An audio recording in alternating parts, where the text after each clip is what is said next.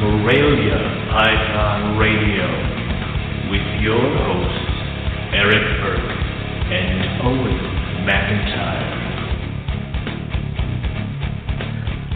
Good evening, everybody. Welcome to another episode of Morelia Python Radio. Tonight we are talking about dwarfs and super dwarf retics with Garrett Hartle from Reach Out Reptiles, and we'll be getting into that in moments. Um, not a lot of information about dwarf and super dwarf retics, but uh, that'll all change with this episode tonight. Uh, Garrett has tons of info that he's going to share with us. I even saw him drawing range maps today, Owen. I mean, he's he's ready, he's prepared. He's he's he- prepping way too much to talk to the two of us. I mean, well, that is like I told him when we Yeah. were talking earlier. I said, I said, uh, you know, we, we do the outline, but don't you know follow the outline necessarily. But you know, something comes up, or we want to go off topic, or if we have a question that might come up. I said, wait a minute, hold on, no. If I have a question, because Yeah. Owen is not really a retic guy, so you know, who are knows? they large? That's like my only question. And in this one, doesn't work. It, I mean, I got nothing here. So yeah. yeah. I might So have Garrett's- some. God, I contribute Garrett- to the show. Damn it. No, you do. I'm just saying, like, you know. So I'll give you an example. Um, one of the things that uh, we were talking about. So I started booking 2018 guests, and you know, Yes, you did. every once in a while we like to do outside the box type of Yes. shows. And um, I was like, you know, Owen's really on this beaded lizard. I am. uh, It's dangerous. I don't know why we're going to do this show. This is a bad idea. So, Yeah. So I uh I contacted well I talked to you and I was like well so who who would we get? And then uh, I remember Casper telling me a guy his name is Steve Angeli. Um Okay. apparently he is a uh, big time beaded lizard uh guy. And um yeah so we just got to solidify a date but uh, in 2018 in January sometime he'll be coming on and uh Good. We'll be talking beaded, beaded lizards, and the and the role will change. I will be like, okay, yeah, They have legs. okay. It's like, no, that, thank you, Eric. Yeah. I you got lost you. me at legs, fine. but uh, I know. you know, It's it's like it's like this it's like the glassed over you know eye look I used to get when you and Zach would be let's look at this IJ and like you know and then I'd come back when you guys were like jungles and I'd like snap back into it be like oh, you know. oh what happened where was Yeah. that yeah so it's fine but uh, but yeah, um, that's uh, that's one of the cool shows that we have in the in the works for uh, for 2018. But um, so tonight we're going to be talking about dwarfs and super dwarf retics, and uh, I'm looking forward to this because there's not, like I said, there's not a lot of information out there. We got a bunch of questions that we're going to be hitting on from from people that came in. Um, so I guess we'll be peppering them throughout the show. Um, and uh, you know, hopefully we hit on anything. So I wanted to just make sure there's people, new listeners, et cetera, et cetera. we will uh, we do a chat over on Facebook. Um, it's a Morelia Python Radio chat for all those people that are already in the chat. You know, if you got a question, just throw it out as we go through. Um, uh, and uh, you know, um, we'll see I'm it sorry, and we'll lost ask my- it unless it we'll see it and we'll ask it somebody was messaging me, so I If lost it- my train of thought. If it's Yeah. stupid, then we'll put you on blast for asking a stupid question. But by all means, please keep questions coming. Right. So before we Not true. sorry But all right, before we get on here, I'm um, paying attention. yeah, what uh, what what's going on with you? uh, I went up to White Plains uh, this weekend, Mm. so I was up there, which um, it's always fun to kind of get out of our scene and go check out. And I've been to White Plains a ton, but uh, and it's a long, long, very very long day. But uh, Yeah. it's good to get out there because there are a few people that I don't see unless I go to White Plains. Like I got to hang out with Jay McClure for a little bit, talk to him, uh, and I was very interested. He has these um, Darwins that have a ton of black on them, and their heads are like almost completely like the the the like your IJ's like it's black on top of the head. No shit. So yeah, and I'm sitting there and I'm like, well, if I start a Black Darwin project, would Eric make fun of me? You know, I'm like, you know, yeah, he probably would. So it's like that was going through my head. Um, but there was a ton of other really cool stuff um, walking around. Um, I picked up a male fuscus to complete my uh, to get my pair kind of solidified because I was on the fence about my uh, my male water about whether or not he was going to be big enough to breed the female that I have. So I kind of upped it up a little bit and kind of secured that. So I'm I'm happy about that. But you know, walking around, I got to see a ton of cool stuff. Uh, a lot of things that were very tempting, but it was just mainly New York. It, the New York show itself is just a very big show, and like I said, you see a lot more people that you wouldn't normally see in the Pennsylvania shows. And then on the top of that, Hamburg is Saturday, so it's like snake show, and then a couple days, and then another snake show. So it's going to be a pretty busy week uh, down here. So, but yeah, Yeah. there was that. You know, the rest is getting everybody geared up for uh, breeding season. Breeding I did, yeah. Um, female white lip tried to kill the male, so that they're separate now. Um, so I got I got too cocky and I got start. too happy. Oh no, it wasn't. But you know, uh, I fixed him up and got him separated, and then I did a reintroduction a few days later, and uh, they're back to being okay with each other. So uh, I guess they got a whiff of some uh, hoppers that I was feeding to some babies. So I don't know if that sent her off or whatever, but who knows? Yeah, I haven't uh, started introductions yet. Uh, I'm waiting till December first, um, and then and then I'll hit it. So Nice. So you got a few more days. Yeah, um, I wanted to real quick. Uh, Yeah. I know this might be a little premature, but um, We did. we are currently working on a Oh. new Boelen shirt, Yeah. and uh, I just wanted to throw out um, projectblackpython.org. So a lot of people know Ari um, from coming Mhm. on the show or at Southern Carpet Fest or the work that he's done with uh, with uh, and I. But um, we're trying to help him get to uh, the money he's trying to raise for the trip. Uh, I think he's going in January, um, and uh, Yeah. Hopefully the book is right behind it. Um, but uh, Yeah. we're going to be putting together a shirt, you know, with all proceeds going to uh, to help further his research, because I think it's important. You know, uh, not a lot of Yeah. study done on uh, And- and- it will be there different. in Indonesia. and and it will be different than the shirt that we put out previous for our existing things. We didn't want to just do a rerun of the same shirt. We wanted to have something a little bit different. Um, Mhm. It's going to have the website all over it, so it, that's what's great about that. Um, and then the you know the idea is just to be able to promote the species, promote Ari's work, and uh, he told us he's going to go over there and he's going to do some of this, uh, take some tests of some of the areas and some of the water that you Yep. know Keith was talking about the last time, which is awesome. So it's like Yeah, taking cool. the next couple steps uh, to kind of understand the species. So I have uh, we've roughly mocked up the shirt.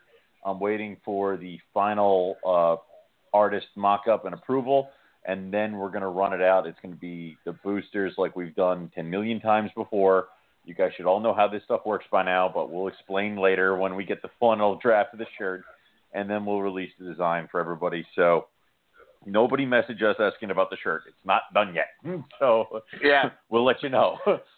There's also I'm going to share it real quick over on Facebook, but if you're looking to donate with uh, without you know a shirt or whatever, um, he does have a GoFundMe page over on. Um, I'm going to post it on the uh, Morelia Python Radio Facebook page um, so that uh, you can check it out if you choose. Um, but uh, yeah, so good stuff. Like I said, hopefully the uh, the um, okay. Hopefully the uh, book will be coming out right behind.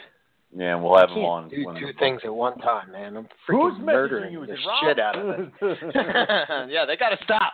Damn. Rob, stop Uh, it! All right, let's focus. Let's focus. We're talking. Uh, we're talking retics tonight, um, and uh, looking forward to it. I want to throw one more little plug out.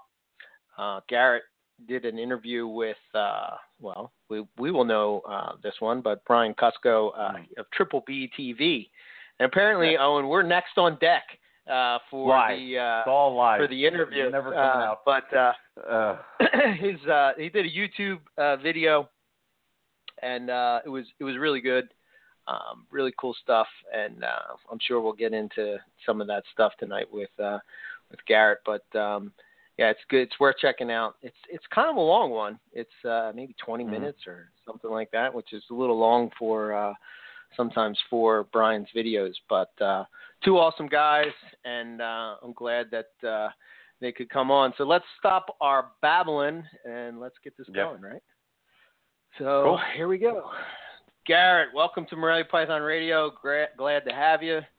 How you doing? Oh, hey, am I on? Too. Yes, Yes, you yes, are. you're on. Thanks. Yeah, I, You uh, I live. was telling everybody. They're like, "Hey, how you doing?" I was like, "Oh, good. You know, I, I just had a baby." They're like, "Oh, yeah, super dwarfs." I'm like, "Well, yeah, kind of." kind of. Yes, So- sort of.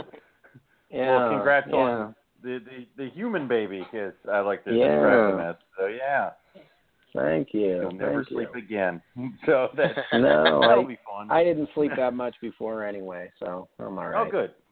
This is overrated. this is my fourth kid, so we didn't even Oh, notice okay. that we had one until after he was out. You know. Is that what happens when they get that high? Oh. Okay. Oh yeah, yeah, yeah. You get you start getting up there. You're like, how many do I have? They're just climbing on you anyways. It doesn't. Then neighbor kids come See- over. You're like, who are you? I don't think you're. Are one you of one of mine? Yes. See, on the show, you are what is called a proven breeder. Owen and I, Right. however, are unproven Not- breeders. We are not proven no. breeders. yeah. You know what? I uh oh, and I I heard your story. That was uh Eugene that said that to you, Yeah, right? it was Eugene. Yeah. Yeah, he said the Yeah. same thing when I had my first daughter seven years ago. He's like, "Well, congratulations, you're a proven breeder now." So Are you, if if I think, ever uh, have a kid, I'm like dragging it to Eugene. Like I'll fly to Florida to be like, look. so yeah, I mean that'll come later. I think us reptile guys need to work on having more jokes because we all have the same like The three one? lame reptile I jokes that we just use over and over and over. yeah. And it works as some- long as you're not talking to other reptile people because they've never even thought about it. But then you get in reptile circles, you're like, wait a minute, Eugene said that to me. yeah, yeah, yeah. I thought I was Yep. special. Apparently no, we gotta we gotta get more. Yeah. But It's funny you mentioned uh, Steve Angeli. Um, I have a, a beaded lizard from him that I'm trying to get rid of. So let me know when you're it. ready. no. Uh-oh. No, Owen. no, I'm gonna go shred my wallet just in case, and you know I'll Yeah, deal with that no, later. He he is the man when it comes to that stuff. He was breeding beaded lizards when everyone thought they were just ugly Gilas. Now everyone's like they're the coolest thing ever. There, So- I, I I had my first interactions with some probably uh, a couple weeks ago when my my friend got an adult pair, and I'm just totally like I go over to his place now, and I'm like, "Can I see the beaded?" He's like, "I have all these other monitors," and I'm like, "I don't care about those. Let me see them." So it's you know, Yeah. I'll- I'll- it's I'll cool when you when you've been collapsing. doing because like oh, Owen, how long have you been keeping reptiles? I got to be like close to 15 years by now at this point. So Yeah, yeah, forever and a day, right? yeah, I can't so remember. when, when you've been doing it over a couple of decades, it's uh it's always awesome when you kind of like rediscover something or Mhm. learn that something is so cool all over again.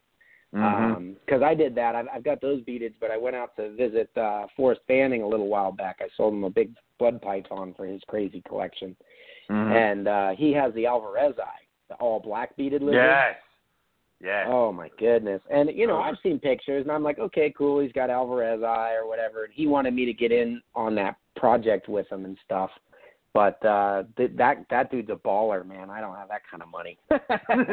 but um I mean, you know, I do when I can see that it's paid back, but he's really working on like establishing new species. That's that's the real deal stuff. But yeah. yeah, I saw his Alvarez. I had it out and I was playing with it. Took a million pictures, and I just got that feeling like where you're melting. You're like, oh, Mhm. oh, oh my gosh, so cool, you know. So just so cool in person. So hey, you guys are carpet python people, right? Yeah. I think, right? Well, yeah, supposedly. every kind of python. Yeah, carpets mostly, but then I, I everything else too. So Yeah. So my yeah, my uh my first Yeah. snake, other than like catching things outside and hiding them in the house, was actually a jungle carpet python. And the reason I got that jungle carpet python is because you guys remember being subscribed to Vivarium magazine back in the day. Yes. Yep. Come on, you got to remember that. And the best part of the whole thing was like the photo ads in the back. Yeah. Ron St. Pierre and all those guys. And and do you guys remember the those old pictures of like the tiger coastal carpets? I have that Vivarium Oh. magazine because of the tiger Oh, ad in the back. Yeah. Exactly. The ad, Yep. right? I saw Yep. those things and it just it would just make me pee every time I would turn to that page. It was like it's so so exciting for me. So I bought this like dingy, nasty jungle carpet, uh, you know, and and that got me started with the pythons and stuff. But yeah, it was a, it was a, a tiger coastal that did it back then. And then they went away forever, and I could never find them. I guess now they're common again. Yeah. So what Yeah. what led you to the to the dwarf retics? I mean, because you're saying you started with catching stuff in your yard and stuff like that, and your jungle. What what progressed towards the uh, the dwarf and the super dwarfs? Um. Well, literally, the second snake I bought after the the uh, the jungle was a um, pure Jampea, Mm-hmm. so which is a, a one of the dwarf localities of retics. And uh, I just I went to a show and I don't know. I mean retics. I remember deciding there was a, a Dumeril's boa that just looked like the sky on fire. You know, it was a Mhm. to this day I haven't seen a prettier one. And back then I was I really liked boas and stuff like that. And uh, you know, he, who can resist a good-looking doom? But um, but no, I I um, I I believe it was prehistoric pets at a Okay. show, the old IRBA shows in San Diego. But I might have been wrong. I, I can't really remember who I bought it from. But uh, they had the pure jamps, and that was like the big thing. Bob Clark had just come out with the first dwarf albino retics, so it was like the light at the end of the tunnel for everyone that liked retics but didn't want to get eaten by them someday. You know Right. what I mean? And uh, so I got this jamp, and and uh, it was it was from I think it was from a, a gravid wild caught female that laid eggs, and the guys hatched them because barely anyone bred them back then. And uh, Right. the thing was all full of piss and vinegar, and I literally have pictures like you know when you're a kid and you get your first snake bite and you think you're like you know kind of hardcore or whatever because it's like bleeding and Take dripping down it? your elbow. Yeah. yeah, and you take a million selfies or whatever. So yeah, that was me. I was like, you know, chubby fifteen year old without a shirt taking pictures of my bleeding jamp bite like I'm so cool, you know. but um no, I, I came by it naturally, but I I just love the freaking snakes. I mean, um you're saying oh, and you're saying you're not a retic guy. What does that mean? Or ac- actually, Eric I don't have any. not a retic guy, but Eric's is Well, not okay. a retic guy because Eric has like what one, two, and has had numerous. I've never actually owned a retic in my entire reptile career. Never even came Yeah. close to owning one. Just never happened. So. Uh, well, this is probably I the perfect them. episode for you then, because super dwarfs are like you know the official retic for people who haven't had retics. You know. It is a dangerous But- episode because these these kinds of episodes make me want to buy shit that I don't have after we're done talking Yeah. to somebody who has them all. So Yeah, I you, can understand. Yeah, that. you got to watch out. Yeah, you got to watch Yeah. out. So, but for so for people who haven't had them before, but you've had pythons, I mean, you know, you're you're blissfully unaware that retics exist and how amazing they are, and you're keeping all your pythons, thinking they're cool and all this kind of stuff, and then one day, Right. you know, you like rescue a retic that's six feet and got too big for the owner or whatever. And uh, you're all pissed off at them because it's got dry shed and mites and it's all tore up and everything, and it's just looking at you like a big baby. You nurse it back to health. It gets under your skin, and then it's just like the coolest, smartest, sweetest retic where it like loves you and hates other people. I remember Mhm. my retic cuddling up with me, and it would like chase my sister off when she'd come in to bug me and stuff. And I was like, so cool but um it was like my air conditioned pillow in the summertime in southern california living out in the desert you know with uh parents that didn't like to waste money on air conditioning tw 120 degree days um i don't know they're they're just they're on another level eric you got a bunch of stuff i mean they're they're just they're uh they connect with you right yeah. Yep. I mean, people say people say they're so much more intelligent and all that other kind of stuff. I don't know how you really measure that stuff, but I, I will say that you can connect with a retic. They like they read you, they learn you. You know, they're they're like Jurassic Park, you know what I mean, with the guy who's all into the Raptors, the original Jurassic Park, and he's like, she's watching, you know, or whatever, and that Yeah. kind of stuff. Like they just sit there and plan things out. You know, I don't know. It's it's very hard to put your finger on it, but someone that's had them, you know, it, you kind of just. It- It's like I ride motorcycles. You know, you you drive down the road, someone else is on a motorcycle, you put your hand out as you pass. I'm like, hey, what's up, man? Like, I know, yeah, you know too. You know, like, oh, you got a retic? Yeah, nod to you. Like, you know Mhm. what's up. Yeah, me too. You know what I mean? It's just I don't know how to describe it. I don't know. I've kept a lot of different species, but uh for pythons, I mean retics are just it. I I can't get away from them. I try to get other stuff, and then I'm like, wait a minute, you're not a retic. Get out of here. You're wasting valuable retic space. Yeah, I got you. That's it. Yeah, it's I don't know. I don't know. I don't know how to describe it.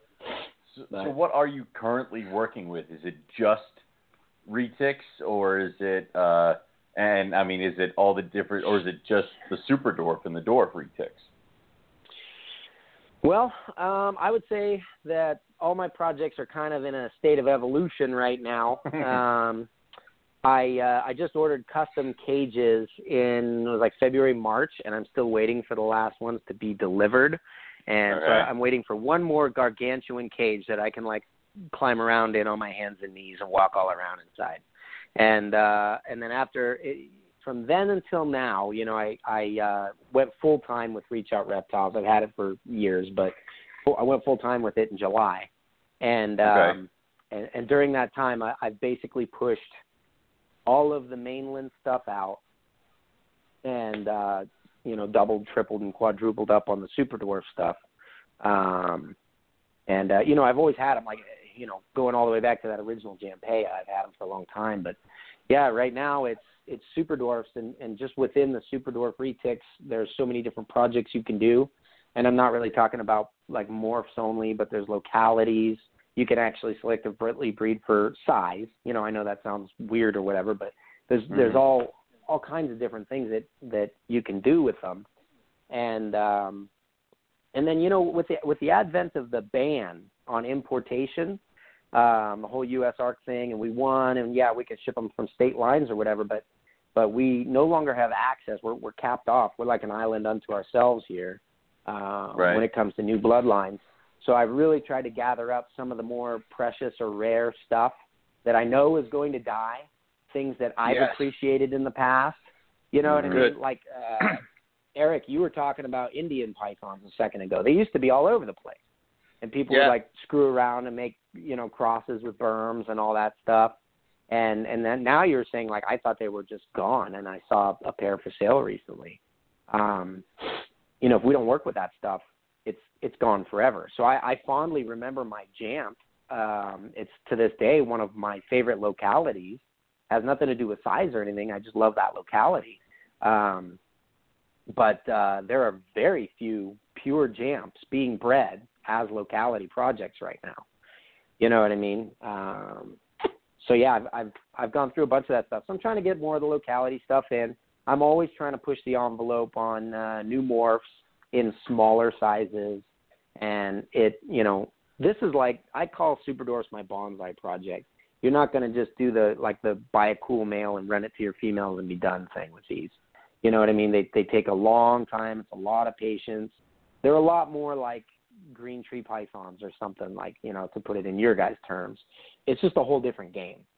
You know what I mean? So yeah. So so anyway, yeah. To answer your question, I, I've got a bunch of different super dwarf stuff for morphs, locality, things like that.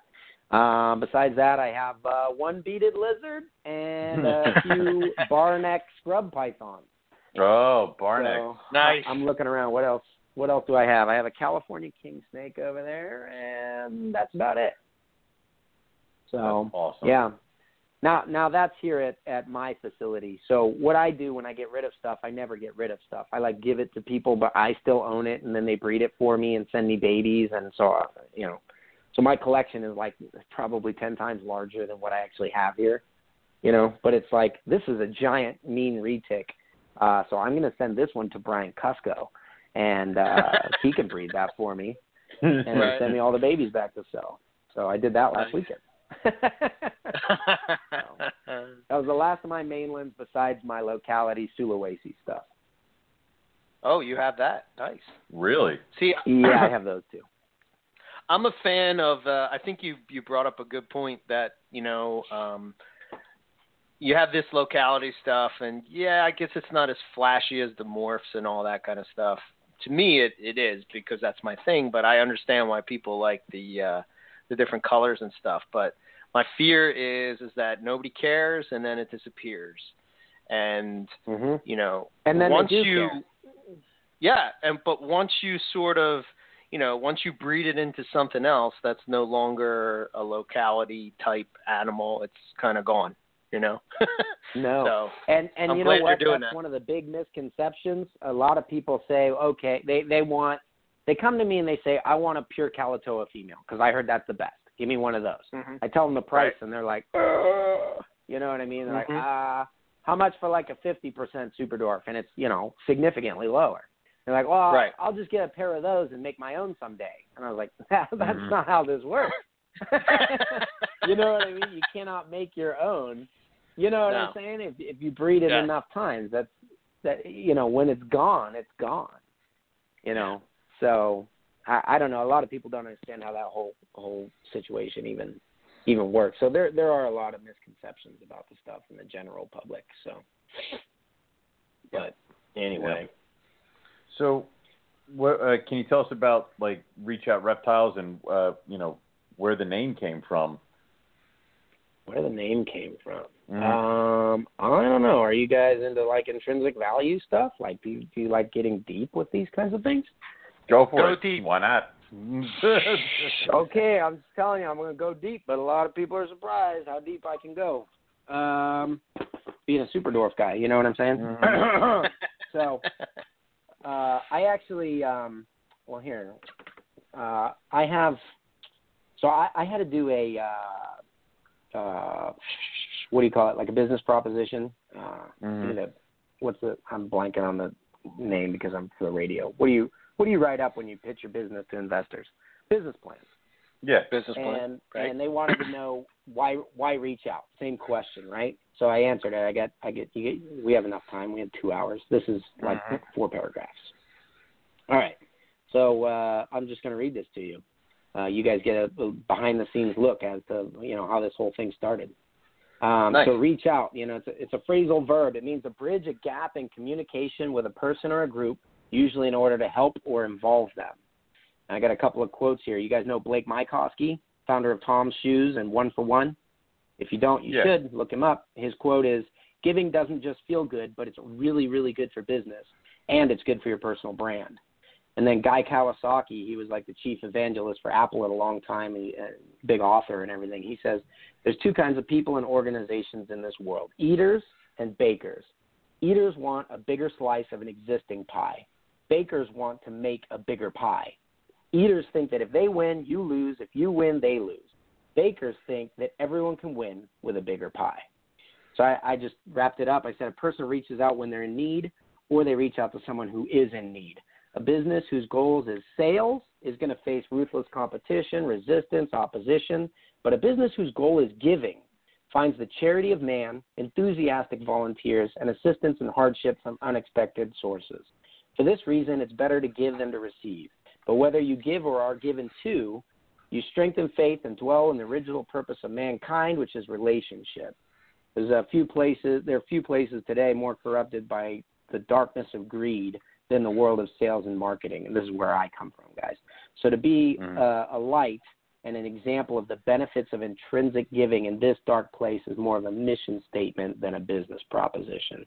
If your giving is authentic and transparent, flocks of people who desire to help become the driving force behind your growth. And they steal the spotlight away from the profits and financial gains. The idea is to form a sustainable for profit business whose growing financial resources can be used as a blessing to people in need. It's like a form of privately run capitalistic communism by which a company based on principles of generosity provides a channel for the voluntary, beneficial, enthusiastic redistribution of wealth from the top down. Uh, the allure of attaining that balance in life can bring about revolution through the offering of this change of perception. Corporate responsibility is the, burden of greater corporate responsibility and the burden of the greater good is in the hands of every person and business, whether it's sales, manufacturing, consulting, financing. If there's a need for a good or service, there's a place to do the right thing, to reach out to the souls of both the consumer and consumed and remind them which is which. So, and then they just all started throwing money at me, and and Reach Out Reptiles was born. Hmm. Nice. All right, that Very works. You know. So yeah, if you look at my logo, it's a it's a bridge, and it's actually Sixth Street Bridge in in Pittsburgh. I have um, copies of the original blueprints from um, some engineer, a big engineering firm that I worked with, and um, I got the city of Pittsburgh there on one side, and then I've got like this natural hill on the other side.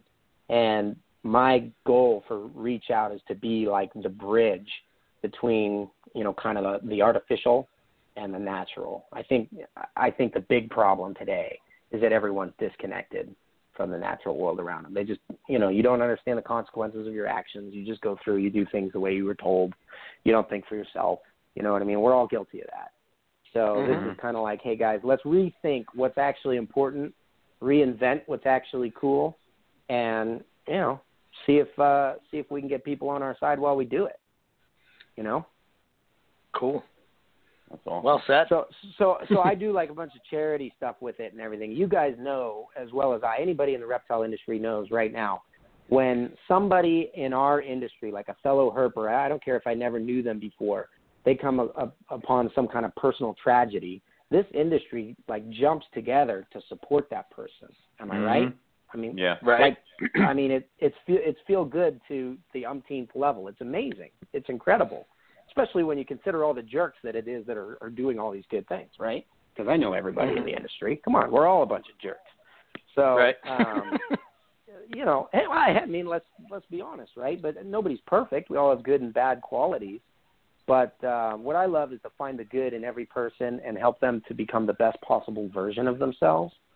And uh, Super for me connect people with, in my mind, a reticulated python is just the king of all pythons. You know what I mean? But it's very understandable that not everyone can have one. Not everyone should have one. Right. You know what I mean? Right. So work, working with super dwarfs from all these different angles for me is is connecting people with it, it's like checking off an item of their bucket list.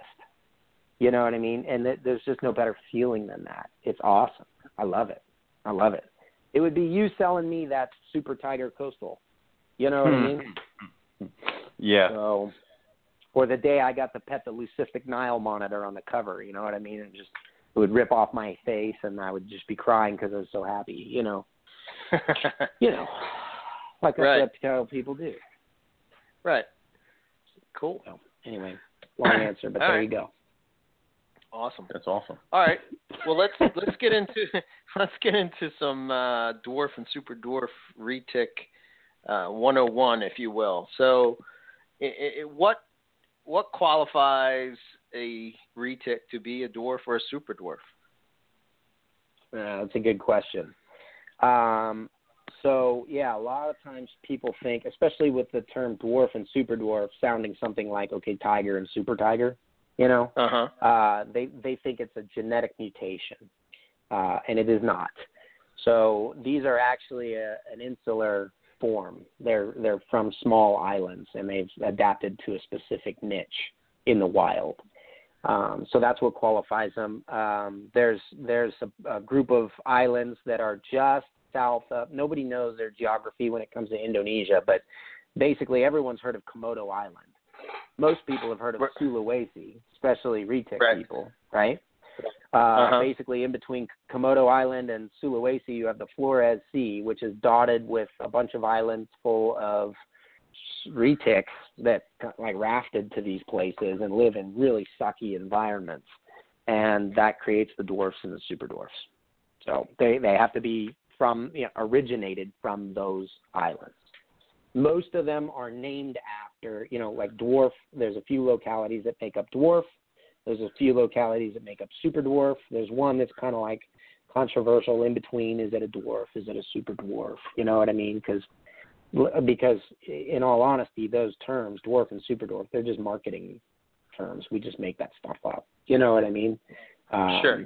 So so what is the real definition? It kind of varies depending on who you ask. But but Okay. they have to come from those islands. Okay. Um, so I guess the the next question would be let's see, hold on. Um, what's uh, you know what would be the difference between the two as far as like you know is is it size? I, I'm assuming it's size. It, what would make a dwarf Um, or a super dwarf?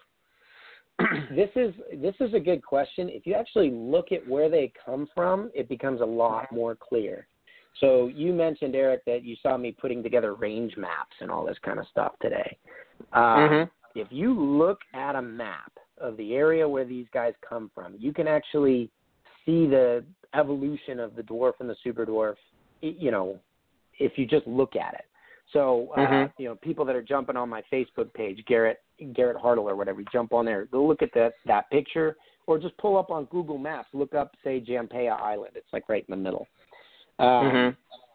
Basically, all these dwarfs and super dwarfs. The reason why they have like cool patterns and they fire up and down and the way they are, you know, they, the reason why they are the way they are is because they they actually come from Sulawesi, which a lot of people consider to be like you know the it locality for retics. Big, gorgeous, you know what I mean? Just Mhm. incredible animals from Sulawesi. And so you have this island chain that it's kind of like the Florida Keys, only to a way bigger scale. You know what I Mhm. mean? But you have like so say you have an animal living in Florida and then you find it down going down the Keys. And every island it's going to be a little bit different. Or you have like the Galapagos Islands with the finches are slightly different on every island. That's Mhm. the way these retics are. Now, uh, as far as what actually qualifies them, there's been studies and people have proposed that they need to be elevated to different subspecies. Um, they are that different from mainland retics. They're even hard to cross in the first generation. So it's kind of like trying to create hybrids. You know, you try to hybridize two species. Sometimes they don't like to do it the first time around. And then once you get the crosses, they'll breed to anything, right? But Right. like it's hard to really make a, a to breed your carpet to a GTP. But then when Right. you get those carpondros, they'll breed to whatever, you know. Sure. So, um, so if you look at this island chain, I'll, I'll walk you through it. But you know, anyone that really wants to know should sit down at a map and listen to this segment. But you have the the southern tip of Sulawesi, where the Bugis people come from, or the city of Mak- Makassar. Um, the Bugis people, by the way, that's where they you get the old uh, the legend of the boogeyman. It's kind of cool. A bunch of headhunting tribes, and I mean, super primitive place. Uh, a lot of inaccessible areas, and Sulawesi has some of the most insane uh, animal life uh, of anywhere. You know, because they have the Australian and the Asian stuff all blending right there. So, um, so anyway, right right off the tip, you have Selayar Island, and Mhm. most of these islands are like really long ridges. They're volcanic. So on one side of them, it's just nothing but uh, like coral reefs popped up or volcanic limestone. Uh, you know, the uh, what do you call it? Sandstone mixed with the limestone. You know, kind of like Madagascar is or whatever. Yeah. And Oh, yeah, one yeah, side of the island will just be horrible, and then the other side of the island is like lush and awesome. You know how the Sanzinia in Madagascar are? You have the greens, uh, the mandarins, and the greens. They come Mhm. from the different side of the island. The green side is like lush and amazing, and the mandarin side is like burnt wood everywhere, It's just crap and driftwood. That's why they look like that. Yeah, so they Um, can Right. blend. Yeah. Right. So a lot of these islands are are the same. So Slayer Island is is actually pretty big. It's it's not quite a hundred miles long. Um, there's an airport there, you know. So that's a locality, but it's the gap between it and mainland Sulawesi. And for the people who know Sulawesi, I mean those those retics are reputed to be like the biggest locality. Mhm. Sulawesi. As soon as you Right. get to these islands, right, right, almost connected to Sulawesi, they're like the smallest retics. So it's kind of crazy. Yeah. but yeah, but if you look at it, there's a chain. It goes Slayer Island and Jampea Island. Now there's actually like a a hundred islands here, but these are the main ones. Slayer and Jampea. Slayer is almost connected to Sulawesi, and if you look at a Slayer, we call it Slayer. It's actually Selayar, but um, you look at the Slayer dwarfs, they look like mini Sulas. You know, they're they're very vibrant in color. the pattern is that kind of crazy chainsaw pattern that they have going on. A lot of Right. people love them, uh, especially for crossing into stuff because it it bumps up, you know, the looks on all your morphs. So, um, but they're everywhere, and um, and they're you'll see a trend. They're actually like the larger locality of the dwarfs. You know, one of the larger ones. Um, Okay. The next island you have down is Kayuadi, and Kayuadi is a little bit of an anomaly um, because it's very flat, it's very small. The whole thing is a national park, so you can't take Hmm. anything off of there anywhere. So it's one of the rarest localities to actually see. Um, but it was also some of the original stuff that came in and was labeled as super dwarfs. Um, but selective breeding with that locality has come up with some some interesting, you know, setbacks and things like that. We can get into a little bit later, but but yeah, you have 15 mile gap between um, Sulawesi and Slayer. Then you have 45 mile gap. You have Kayuadi. Then you have about a 20 mile gap, and you get to Jampea. Okay, those are the Mm. three main. I would say they're dwarfs. Some people say Kayuadi is a super dwarf. Um, it is a small, crappy island to live on, so you know they they get a little more kind of stunted and stuff than the Jamps and the Slayers do. Um, But Okay. you have that sort of island chain, and then you have a hundred miles, you know, and then out far away, the next there's three tiny little islands. I mean, they're like you have Karompa, Kalatoa, and Madu. They're all very close to each other. Karompa is uh, it's actually called Karompa Lumpa, which is pretty fun to say, but it's Yeah. like two miles across Okay. literally two mile across island, just a reef that had some like mangroves growing on it. You know. Wow. Then there's Kalatoa, which is the biggest of these three, and it's like eight by five miles, kind of circular. And then you have Madu, or they also call that one Honey Island, um, which I hate that name because there's lots of other honey, honey islands, so that's kind of annoying. But um, but that one is it's only one mile across, but then it's ten miles long. And so those three those three are all really close to each other, like you know five to ten miles apart. Um, but they're extremely far away from everything else. So they're almost like a little mini Hawaiian island out there. And that's where all the smallest retics in the world come from. So if you look at, at it down the chain, it's almost perfect, like biggest to smallest. The further away from mainland you go, the smaller they get. Gotcha. So Hmm. yeah, kind of kind of the way that it goes. Now, is the thinking of why they're so small just similar to what we see with insular boas, uh, the food uh, availability, et cetera, or is there some other thoughts on why they're so small? No, I, I think that's I think that's exactly it. Um, the Slayers and the Jampeas uh, get get fairly big. They're they're a little bit smaller, but like Slayer Island, for example, they have civet cats, squirrels. There's cuscus there, pretty big mammalian prey.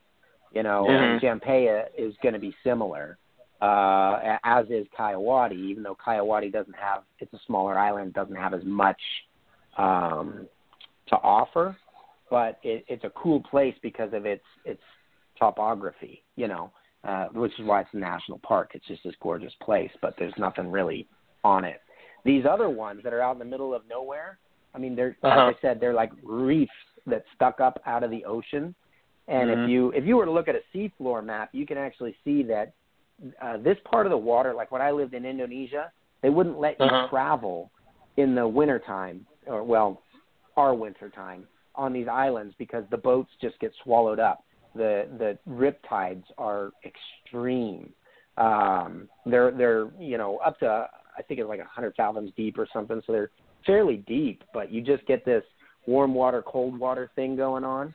Yeah. And Mhm. uh, and those three little islands, the Karompa, Kalatoa, and Madu, they are actually way at the end, and the reef kind of curves right there and forces all hmm. that water to go down from spills from the Flores Sea down into oh, and you'll like this, the Savu Sea, where Timors live. You know I what I mean? The like Savu this. pythons and all that.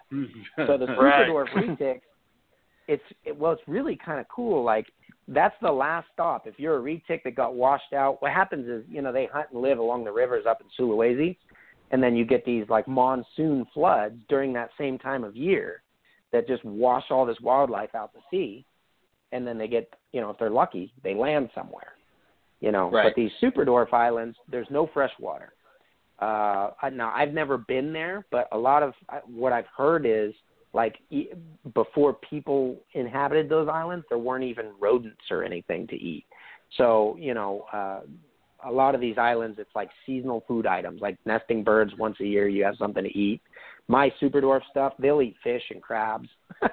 you know what I mean? Really? It's like whatever. yeah, they're just like the little python you can't kill and they came from you know reticulated python bloodlines you know however many eons ago but now they're Mhm. trying to be they, these islands on a map you're getting real close to carpet python scrub python savu timor those kinds of creatures you Right. know what i mean Right. there's there's no retics down there anymore this is just about the southernmost point of where their range goes they go a little bit further east but it's more northernly so uh, this is like way out there for retics, and this is just a bunch of like bastardy little retics that refuse to die. It reminds me of Pittsburgh.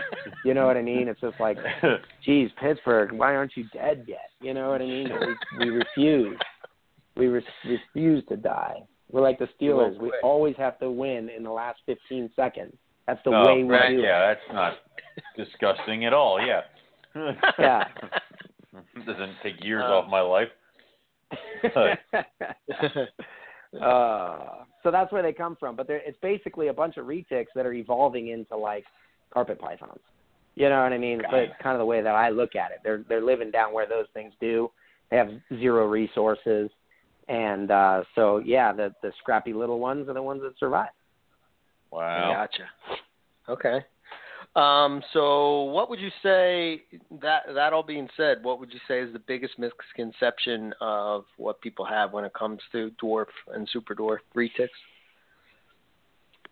Um, the biggest. I don't know. I mean, there's a lot of misconceptions, and I, I take it to be my own. I take it to be my own personal fault because I haven't written anything on it or anything. But there, there's not really any literature out there. You can find some stuff on like like a thread on a forum where someone, you know, uh, had to stick up their butt and decided to sit down and write three paragraphs about them, but Right. uh, or a care sheet somewhere or whatever. But um, even in super dwarf breeding circles, everybody argues about stuff. Which locality is the smallest, and this and that, and they, nobody can agree on anything. And there's not really any actual data on the stuff.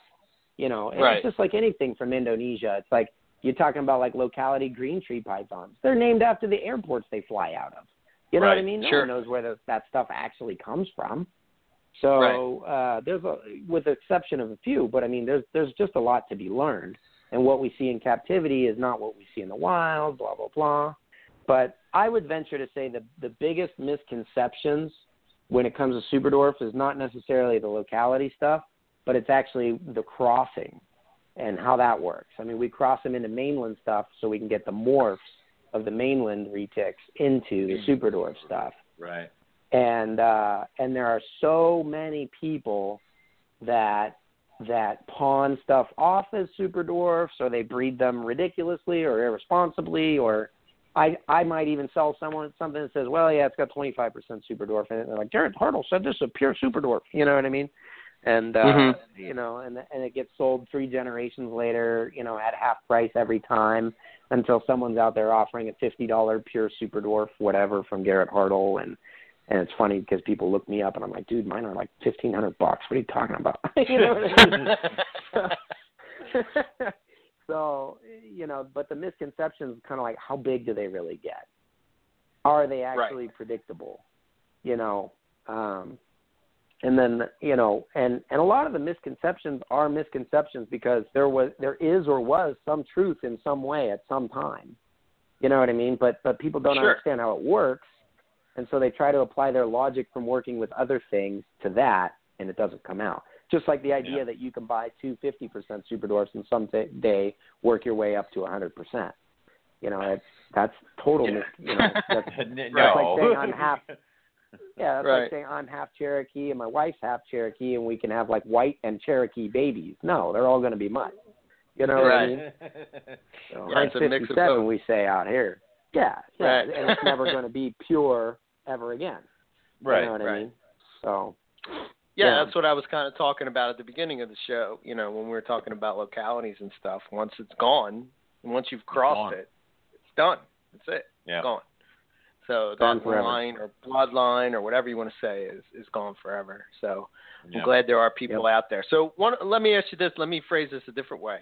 So one of the things that I've heard about dwarfs and super dwarfs is that they're flighty and they rub their heads and they, you know, are are more aggressive.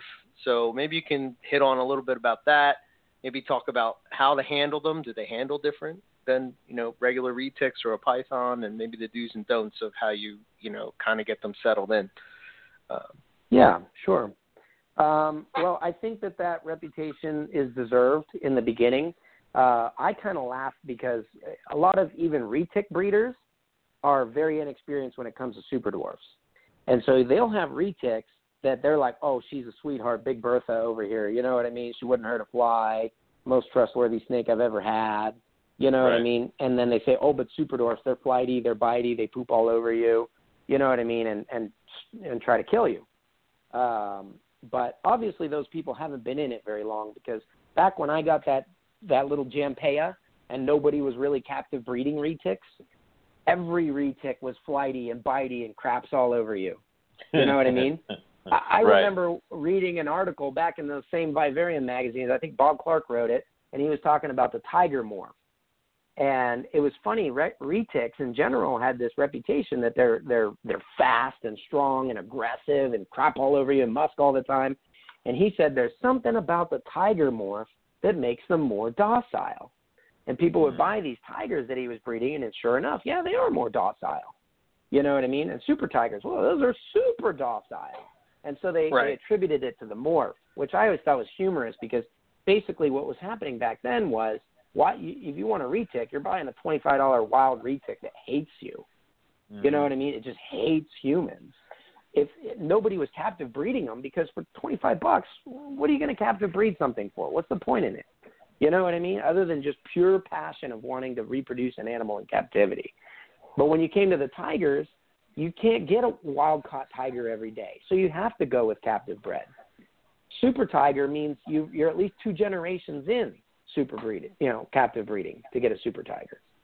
And so Right. what was really happening was it doesn't have anything to do with a tiger morph. It had to do with the fact that you're offering captive bred offspring. Right. You know what I mean?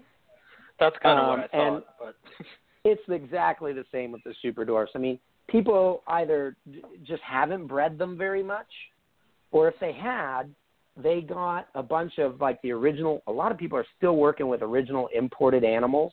A lot of people are, and they're breeding these all these F1 babies. Well, Right. it, it takes a couple generations. I mean, just naturally, we're talking now about the domestication of a species. You know what I mean? If you have an animal, let's say you have a female that you, you produce 20 babies and one of them is just extra sweet and lovely, right? Mhm. So you're gonna she's gonna become your garbage disposal animal, right? You give her extra food and love and time and you know what I mean, and then she breeds faster and gets bigger and has larger clutches and and the other ones are kind of breeding too, but they take a few years longer, they have a few less eggs. Well, when you start to multiply that down the generations, eventually those good, tame, nice genetics just get passed on Right. automatically because those are the animals that are best suited to captivity. And it's it's exactly the same with some of my super dwarf stuff. I'm in like four generations now, and uh, you know they're they're retics. They're just retics. Right. That- And and in most people's eyes now, retics means nice, big, calm. You know, so if you're an old timer, you might still think that they're crazy. That they're psychos, Yeah, like- right. I go through the same thing with uh, you know, like when I'm talking to scrub people. I guess this is just my my experience because when when I was young, my dad had a retic and it was like vicious, you know, and it's just because they pulled it right out of the wild, you know, and uh, same Yeah. thing. So with the scrubs, you see the same type of deal, and I think once they're bred more readily in captivity, you're going to see them settle down. It's just like you see it with ball pipe, everything, you know, you know. I mean, Absolutely don't- everything. Yeah, absolutely everything. Well, even then, like, let's say you do get your scrubs to breed, Sometimes the Mhm. babies are still kind of nippy or crazy. I mean, you guys are working with carpet pythons that are still regularly imported, Irian and stuff like that. You know, they're Yeah. nippy, they're Yeah. bitey, they're this, they're that. How come Yeah. all the four gene animals are super sweet? You know what I mean? It's because they're Sure. massively, you know, selectively bred in captivity to get to that Right. point.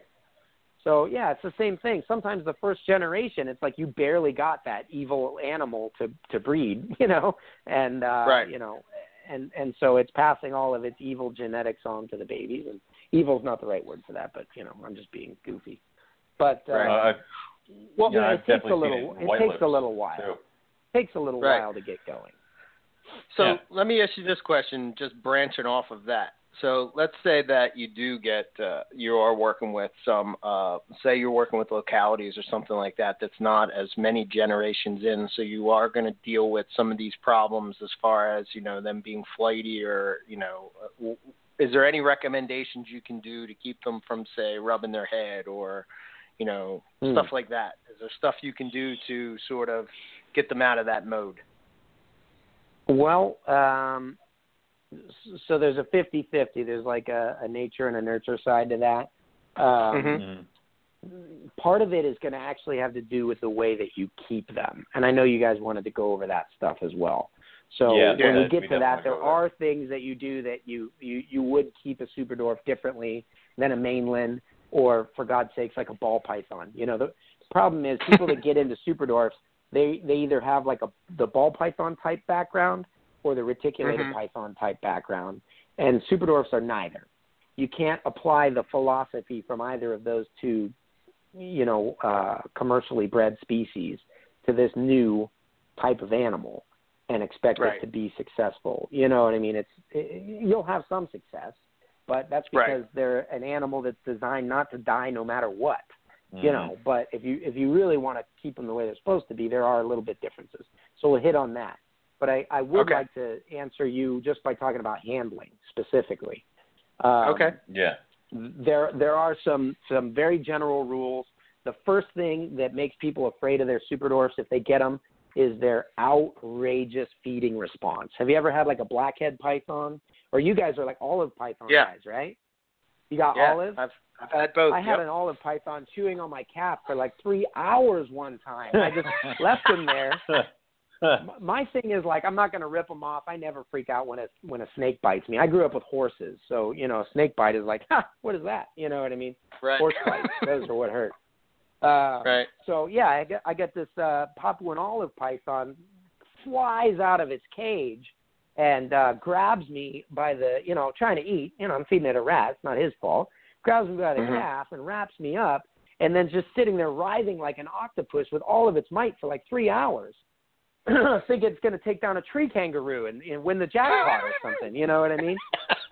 And right. I'm just like, are you done yet? I mean, you freaking stupid snake. Haven't you figured out that I taste like human? You know what I mean? And, and blue mm-hmm. jeans Right. and, and, you know, clothing soap. Come on. right.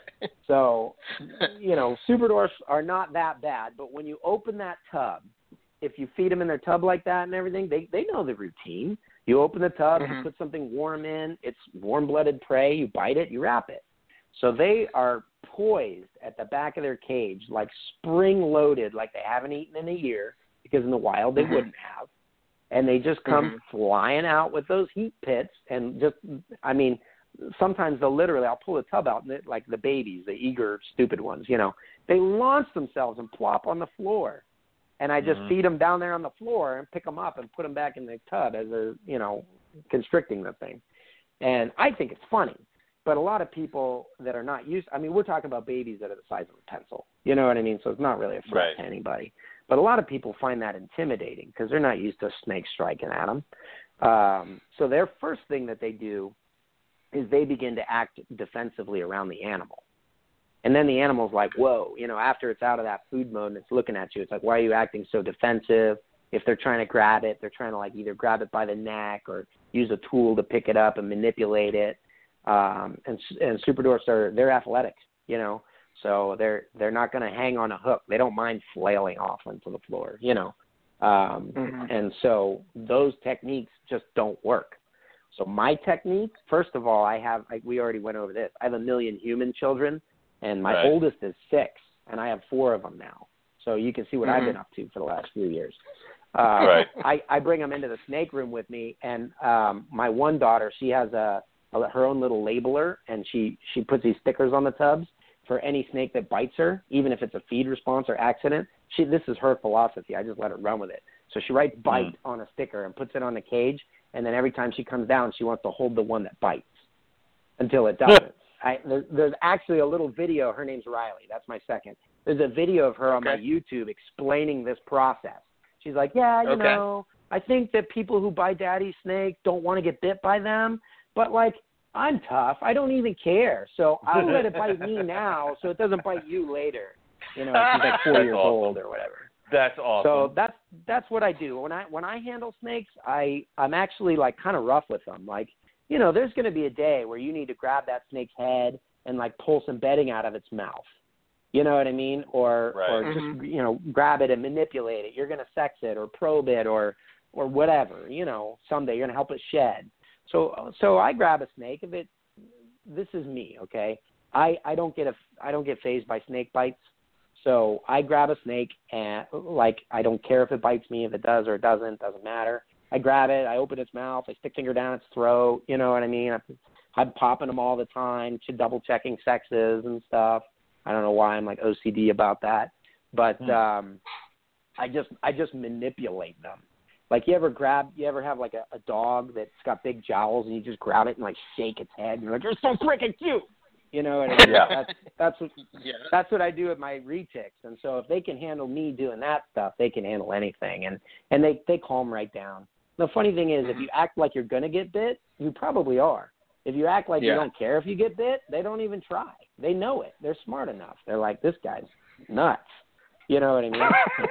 so, right. you open the t- I open the tubs on my super dwarfs and they're like, I give up already. I'm like, what? Right. Fill up your water bowl, dude. You know. So so as far as Awesome. handling goes, just don't be gentle. I mean, these these snakes are made to be like, you know, sun beaten and battered against coral reefs their whole life. You know what I mean? They they can take a Sure. little bit of like, you know, grab it and handle it. Just, you just I just do whatever I'm gonna do. You know what I mean? Sometimes I'll like stuff one in my pocket while I'm cleaning its cage, just pull it out, I put it back, and everyone's like, "Oh, poor baby," you know. And I'm I'm always like, "Don't handle my snake so gently. You're gonna make it mean." You Right. know what I mean? Right. So as far as far as handling goes, that's what I do, and it it, it works on F ones and everything else. They learn it right away, especially if you start Okay. from birth. Like you know, flighty is a different thing. I think I, I think that's kind of a bad name for it. I mean, to me, I have Sulawesis, and that's where these guys came from. And these mm-hmm. Sulawesis, they're flighty. They're like you, you're pulling out a 14, 15, 16 foot retic plus, and that thing just moves like it's swimming in the ocean and you're just Mhm. hanging on for dear life and tearing up your spinal cord. You know what I mean?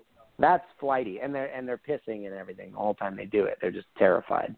Uh, that's another locality that just needs a few more generations of captive bred. Um, and the, the super dwarfs, they're supposed to be long and lean, so they're just athletic. They move quick. They're not a ball python. It's it's not going to just sit there in your hand. It takes. They're the kind that take like 20 minutes of handling it before it stops moving. Right. You know. Gotcha. So, Yep. Yeah. Okay. Yep. Awesome. Awesome. So um, I know you were like kind of almost hitting on it, but how would you set up, say, uh, go from hatchlings, you know, all the way up to like adults? Like what what cages do you use? Whether what what temps do you set them at, and uh, how do you go about feeding wise? So this is where it kind of gets tricky, and I, Alright. I I know a lot of people want like a care sheet with numbers on it. You know what I mean, so they can follow Yeah, they always- exactly and have yeah. success. And you can do that if you're like, okay, this is my animal, it's 100% pure, whatever, it's going to be this, whatever. If if you're if you Owen after this episode, you're obviously going to be won over by me and come buy a super dwarf articulated pro- python from me. Immediately. When you yeah. yeah, when you asked me for that, and we determined that you're going to get a you know fifty percent super dwarf marble, you know, or something like that. I know that bloodline, and I can tell you exact numbers and how to do that. Uh, the pure super dwarfs are different. The the bigger dwarfy ones are are different still. So um, the problem is you're working kind of with. I, I really think of them as sort of like hybrids, you know, where it's kind of an art. You know, like you keep carpet pythons one way, green trees another way. How do you Mhm. keep a carpondro? Well, it kind of depends on the animal. What kind of percentage of each is it? You know what I mean? Like, is it more like a green tree? Is it more like a carpet? So they're Mhm. they're kind of like this, but I'm gonna go for the just for the sake of of going to the extreme. I mean, everyone knows a retic you can just feed it every single day and it'll just get gigantic, and then they don't start getting fat until they're like three years old. They'll just get bigger and bigger and bigger and bigger and bigger. You know what I mean?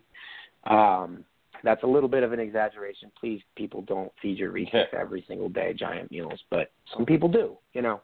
Yeah. Um, but let's go to the other extreme. Let's say we're going to work with a pure locality super dwarf, like a Karompa, Kalaotoa, Madu. Okay? Um, these are animals that hatch out at like 30 grams. So they're, they're literally, they're like little pencils. Um, in the wild, they don't get to eat like ever, right? So mm-hmm. these are some of the my kind of things that I think about. So I'm going to give you my rule of thumb for pure super dwarfs on a feeding schedule. And just so you guys know, this is going to be controversial because really the Okay. super dwarf market is still pretty progressive. It's sort of cutting edge and it's always evolving. Even here in my collection, like with cages, my cages are very much evolving right now. So anything I tell you, I'm just going to tell you what I've had success with maybe some of the things I'd like to try in the future, but you're going to get people that that disagree with me. Throw that out front. I'm I'll I'll do my best to help you understand this. Okay? Okay. Cool. All right.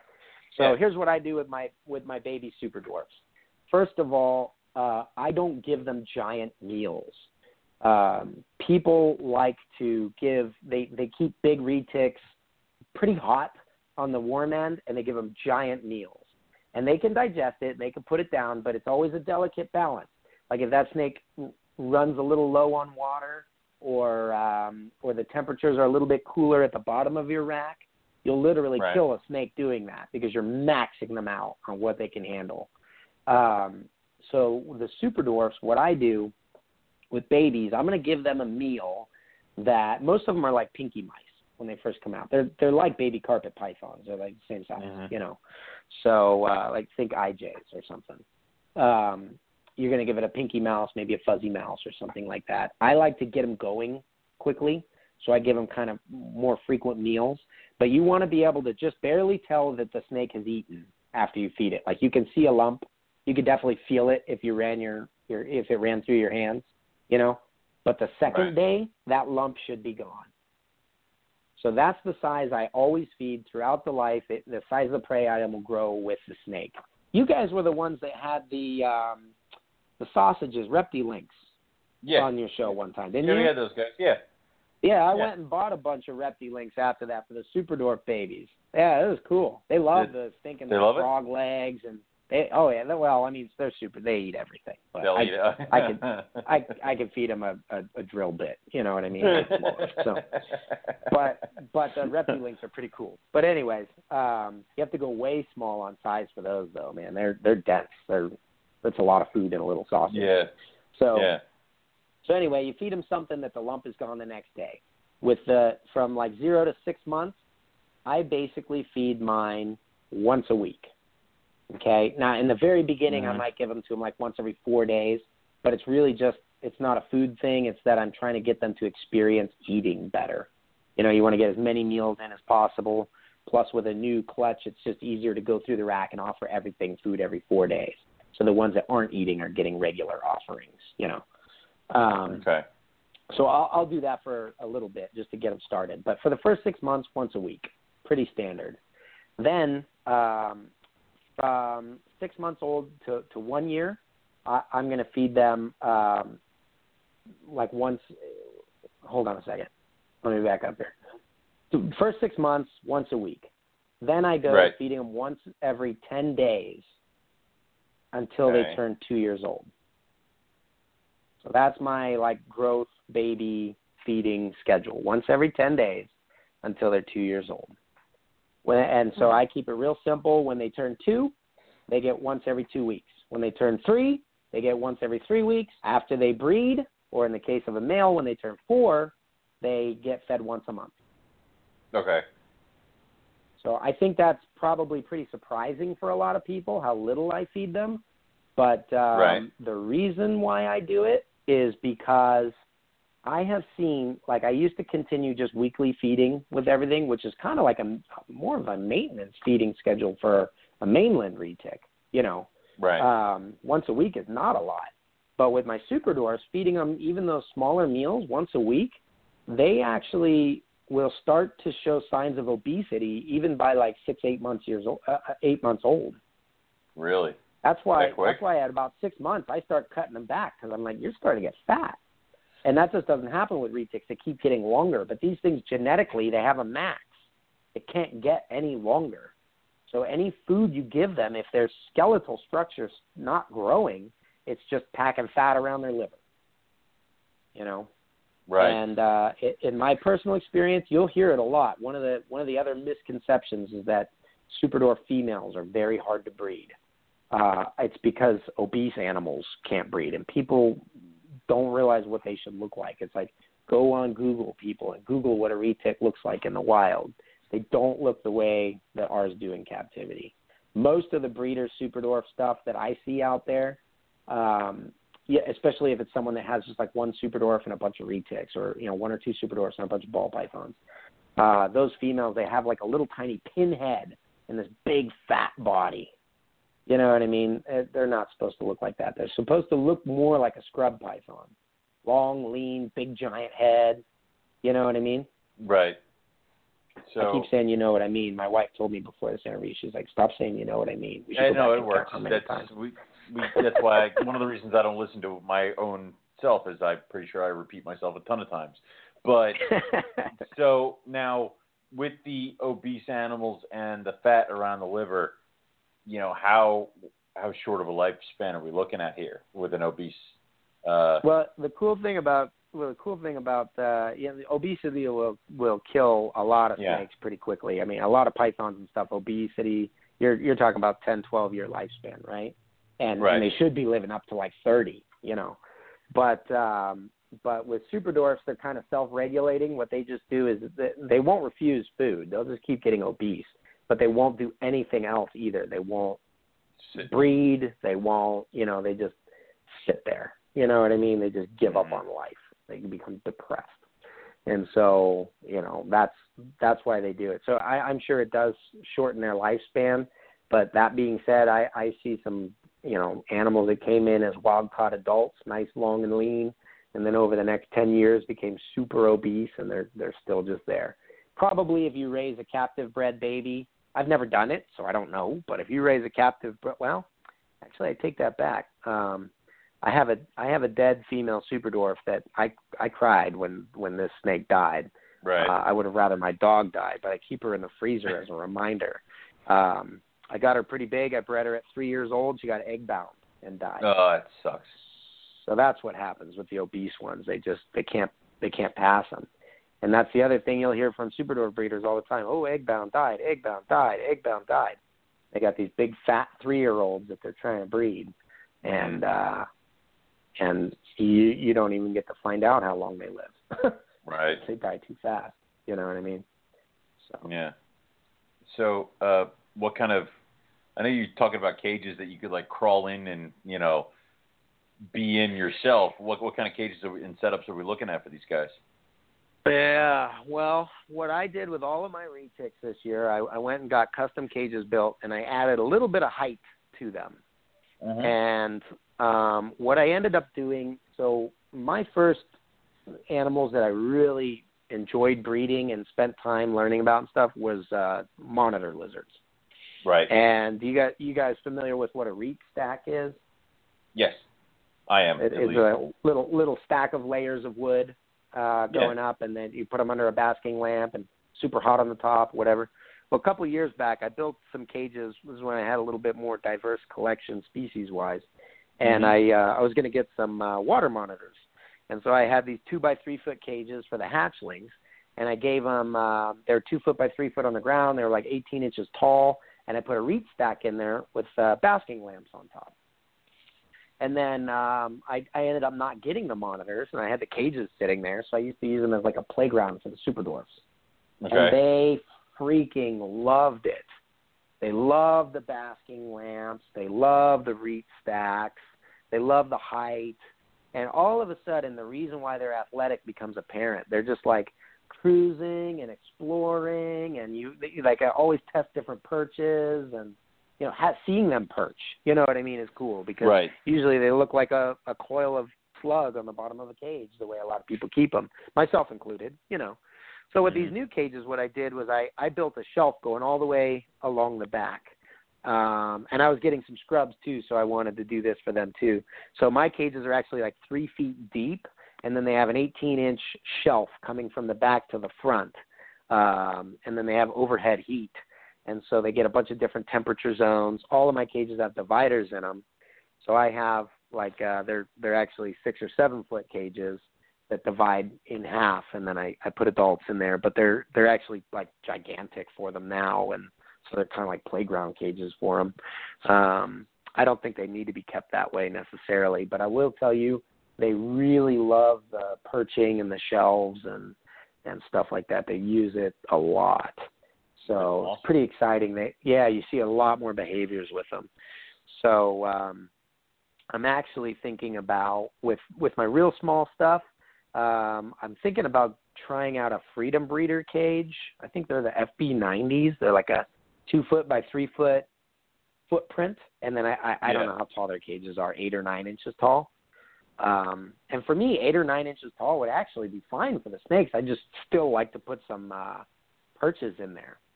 I thought about maybe getting some of those like 3D printed perches that they use for the arboreals, you know, or something like that. That's that's maybe four or five inches tall, and put it in those cages. But what I what I do with my babies, they have uh, long tubs. They go back. Um, they're the V18s, Okay. and yeah. uh, so they, I think they're like they're 22 inches, bas- basically about, about two feet back, and then I think they're maybe seven inches wide and three and a half inches tall. And then I have these little hides that are like upside down bowls, um, like dollar store, I don't know, paperclip bins or something yeah, yeah, yeah. and they're like two and a half inches tall. So there's like maybe an inch of clearance from the top of the the next shelf, the next level, and those little tubs. And they they go inside them, and they love to sit up on top of them. And you know what's really cool? After watching, you guys see Dan Maleri's last episode on Kofiau Island. Uh, I did not. Oh, uh, that's terrible. Anything but an I did. immediate yes. no, well, you Thank did. you. Yeah, of course you did. I was So, muted. Eric- sorry. I don't know why you muted yourself. Yeah. So. I don't want to So, hear Eric, people like- have me typing and stuff. Yeah, go ahead. Sorry. uh, what the the fascinating thing to me in this episode, I'm interested to see if you picked up on the same thing. He had like viper boas and green trees and scrubs and all these different species. What what was Right. every single snake doing at, that he found? Do you remember? Looked like they were they were in a position of trying to eat, if I They were remember perched. right. Yeah, low over well, the yeah, ground. they were perched. Right. Everything like like we think of green tree pythons as like, oh yeah, you probably have to climb up into the canopy to find those. Yeah, really, no, there they're like 12 inches off the ground.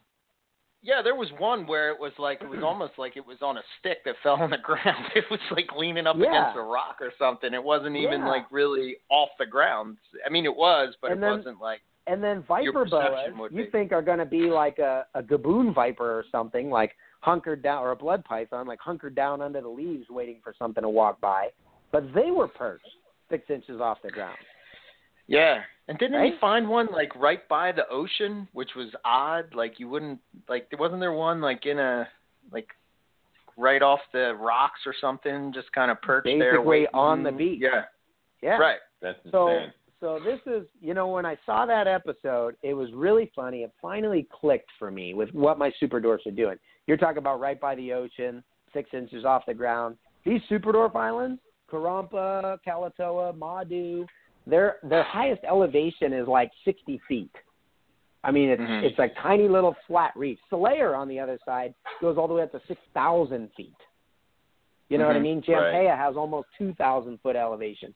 Uh, these little islands, the highest elevation on on any of the three islands is like 60 feet. It's just a little, which is what one bush. You know what I mean? Uh, Right. and there, there's just nothing there. It's like little rocks. They're, they're of course they're by the beach because the island is two miles across. You know what I mean? It's all there is. They is can't get away from the beach. Yeah. Yeah. Right. And so they're literally like perched on little mangrove roots waiting to eat. And my little super dwarfs, I always thought it was funny with these little tubs that I got them that kind of make a shelf within the the drawer, you know, within the tub. Um, whenever they are have just eaten, and I said it, it takes like the lump is gone the next day. Usually for about Mhm. two days, they sit inside that hide and digest. I put the hides in the back by the heat. Immediately after that, they're up on top of that perch and they just sit there and wait. So Hmm, I think right. that's what they're doing. I think they're like, "Where's the next meal?" You know what I mean? Like as soon as they can. So it's really cool when you my adults all do that too. When they eat, they go down to the underneath the shelves. Even though the shelves are like big enough that they can coil and hang there if they want, but they go down Right. below after they've eaten. Uh, even though it's a little cooler down there because I have you know top like radiant heat. Um, Right. and then they go up and they perch when they want to hunt. And the feed responses are great. I mean, I mean, they're super dwarfs. Who am I kidding? Feed responses are always great, Yeah. but you know, it's, they're just so. I don't know. It's just so cool. It's like, hey, this is how you were meant to be. You know, Right. uh, it's really neat to watch them like drink or whatever. They'll they'll like hang on to the perch with their tail, and the first two thirds of their body they'll come down and sit around the the lip or the rim of their bowl, take a little drink, and then jump back up there. You know what I mean? Like they Okay. like they're afraid Right. to touch the ground, like they're playing lava on the playground or something like that. You know, Right. it's just funny. It's really Yeah, we funny. were- Who were we talking to, Owen? And they were talking about how retics are a lot more arboreal than people think. Who was that? It was like a couple weeks ago Um, or something. But remember, it- remember? Yeah, I do remember. I just don't know. I forget who. But yeah, there was like So- all the way up oh, until Ryan. yeah, all the way up until like they turn like four or five. They they're able to climb and should Ryan climb, who? especially if they're boys. So Ryan Sullivan. yeah, Oh, okay. Ry- oh, Ryan Sullivan. Okay, yeah. Yeah. No, that's I think that's keen insight. And you know, the funny thing is, a lot of people that w- would probably disagree with that statement, but a lot of people Mhm. probably also have fat retics. yeah, You know what I mean? You know what I mean? It's like like humans are active. They're like, well, I'm not active. It's like, yeah, but you're 300 pounds. Like, you know what I mean? Like, Right. nothing against it. Hey, if that's the lifestyle you choose, go to town. But but it's it's just not surprising to me. You know what I mean? When the when the retics Sure. look in captivity the way they do in the wild, you'll see them act the way they do in the wild. And so I wouldn't say they're as much like majorly arboreal. Although I did get to see like retics hunting monkeys in trees, which was pretty cool. But that um, is cool. Yeah, but most of the retics that I've ever come across or whatever, they're kind of like in the, like the rocky side of the hill, like perched in between, you know, like limestone carved out areas where they're basically however long they can strike, that's how far they are from the ground. So if it's a full size mainland retic, they're like six feet off the ground. Little Right, babies, gotcha. like you said in that episode, sitting on a stick. Right. So yeah, pretty cool. Um, so Yeah. the other thing I do that's a little bit different is temperatures. And um, most people will say, okay, you need a hot spot of about 90 degrees for your Mhm. retics, and then you want to have the cool side. That, that's people debate about that a little bit, but I'm going to say, you know, the the good way to do that with the mainland is like maybe 75 degrees, give or take a couple. Um, so you have a nice temperature, you know, gradient there and all that. I am beginning to believe that that temperature gradient is uh, more set up for maximum food processing. Okay. You know what I mean? They need 90 degrees is stinking hot. You know what I mean? It's it's really not ever 90 degrees in Indonesia. It's pretty constant temperature. And then if you get on these little islands that have like crazy wind and you know what I mean, that that rain coming down all the time, I mean, it's cold. Really cold hmm you know. And one thing about about super dwarfs, like they never get respiratory infections. They they're extremely cold tolerant. Um, the only thing they can't do when it's cold is digest a giant meal, you know. Um, but even then, I think they've evolved a way to get around that because the the dwarf stuff they change colors like chameleons. I mean, like dramatically change colors. They'll fire up, people call it, where they're real light and bright uh, Mhm. after they've eaten a meal. Or, you know, if they if they need to get warm, they get super dark. like a lot of times you'll see females sitting on their eggs. They they just are like black. You know what I mean? Huh. It's so cool. They're just trying to suck up every degree and and guard Sure. those eggs. They also wind them a lot tighter than the main ones do for some reason. You know, probably just protect them from the elements. But so my temps I keep a little bit uh, cooler, and what I've what I've Okay. begun doing is running almost ambient. Um, so my my room I keep at around like 78, you know, which is maybe a, a Mhm. little higher than that on the cool side. And then I I run heat tape. Uh, what I do now with with anything smaller, which sometimes is full grown breeding adults, you know what I mean. But a- anything that's living in a tub or whatever, I run back heat on them now, and I insulate Okay. the sides of my racks, and it just kind of gently radiates that heat forward. But uh, I crank it up, and the the hot sides in their cage is like 85, 86, and then the the fronts of the cage will be like you know 78, something like Okay. that. So that's and, what I do. and then sometimes, yeah, and then uh, the only difference that is if if someone's getting fed more heavily, like breeding or whatever, um, Mhm. I I'll actually put timers to you know change the timing with my uh, temperatures and give them higher temps 12 hours a day. I give them the 90 degrees 12 hours a day, but that's like a food processing temperature. You Right. know, and what Now- that does is, you know, Eric, you mentioned them rubbing and destroying their faces and all this kind of stuff. Right.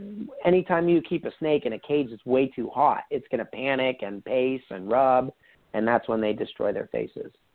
So the super dwarfs eating as little as I've told you I feed them, they're going to destroy their faces if you have them at hot temperatures. They're going to dehydrate and, and quickly die. You know what I mean? Okay. Sure. Um, so you keep them a little bit cooler and you feed them safe-sized meals, and I really haven't experienced that at all. I, I don't have any. Even my babies, they don't. The only ones that rub are like the problematic ones that don't eat from the beginning, which is pretty rare Right. in super dwarfs. right. You know. Other than that, nothing rubs. So it's similar to like um, it's similar like we, we've been talking through a lot of different python breeders over the years, and it seems like the the one constant is is that if you're going to feed bigger meals, you have to have that higher hot spot. If you're going to do more of an ambient type of approach, then you want to go with smaller meals, and Yeah. it's probably better for the snake, I guess. It seems like it Yeah. seems like the people that I- are using the ambient cooler temperature type of deal, they have less issues from what I've seen, you know, less issues with also- like respiratory those- infections and stuff like that. Yeah. You'll also notice that uh, those kind of people are not the people that are in a hurry to produce something. Correct. They don't care if the like my females like four. I, I don't even try them. I I think about trying them at four years old. By five, if I haven't tried them yet, I put them in. So I, I give them a lot of time, and Mhm. and then I don't have my babies getting egg bound and breaking my heart. You know what I mean? Uh, Sure. Now I do still like to give them some choice of temperature. A lot of Right. people like that are running ambience, the snake has no choice, and you're dictating this is what's perfect for you. And I can't quite Right. bring myself to do that, but my my gradient is a lot smaller. And like I said, with safe size meals, uh, something that the the lump is going. The reason why meals are dangerous, just to back up, you give them a giant meal and they can't process it fast enough, it rots in their stomach. It it burns through the side of their uh, you know stomach cavity and intestines, and they get basically a, a massive ulcer. And uh, if it's bad enough, you know you'll you it's happened to too many people. It's happened to me before. You feed too big a meal.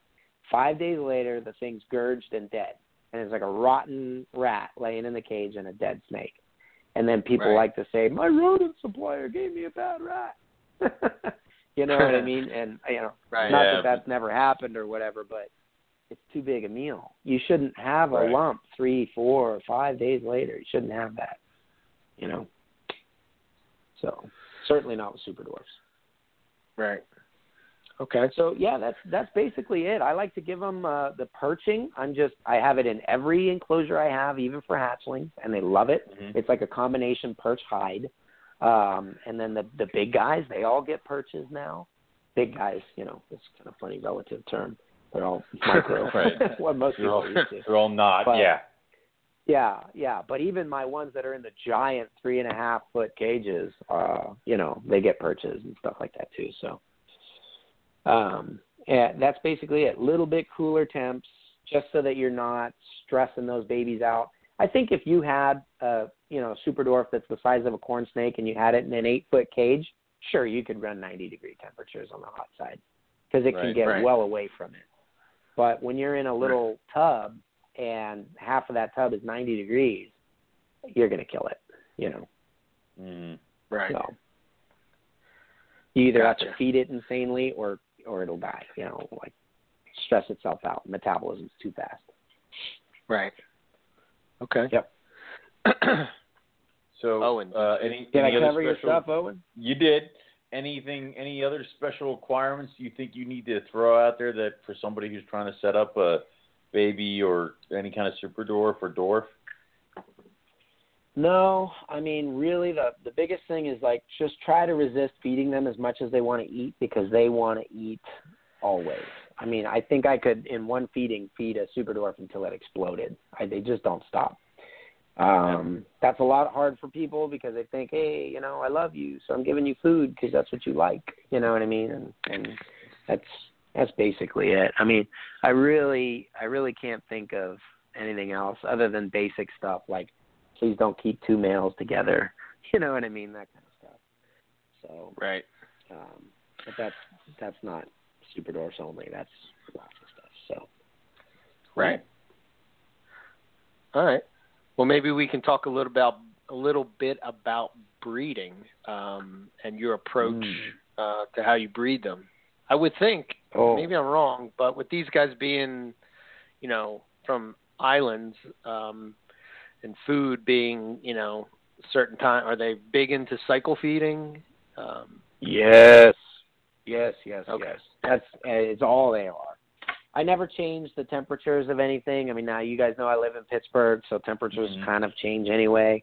And even in a temperature control, like my my reptile facility, I have like fully insulated walls, and it's all it's all heated uh, separately than the rest of the house.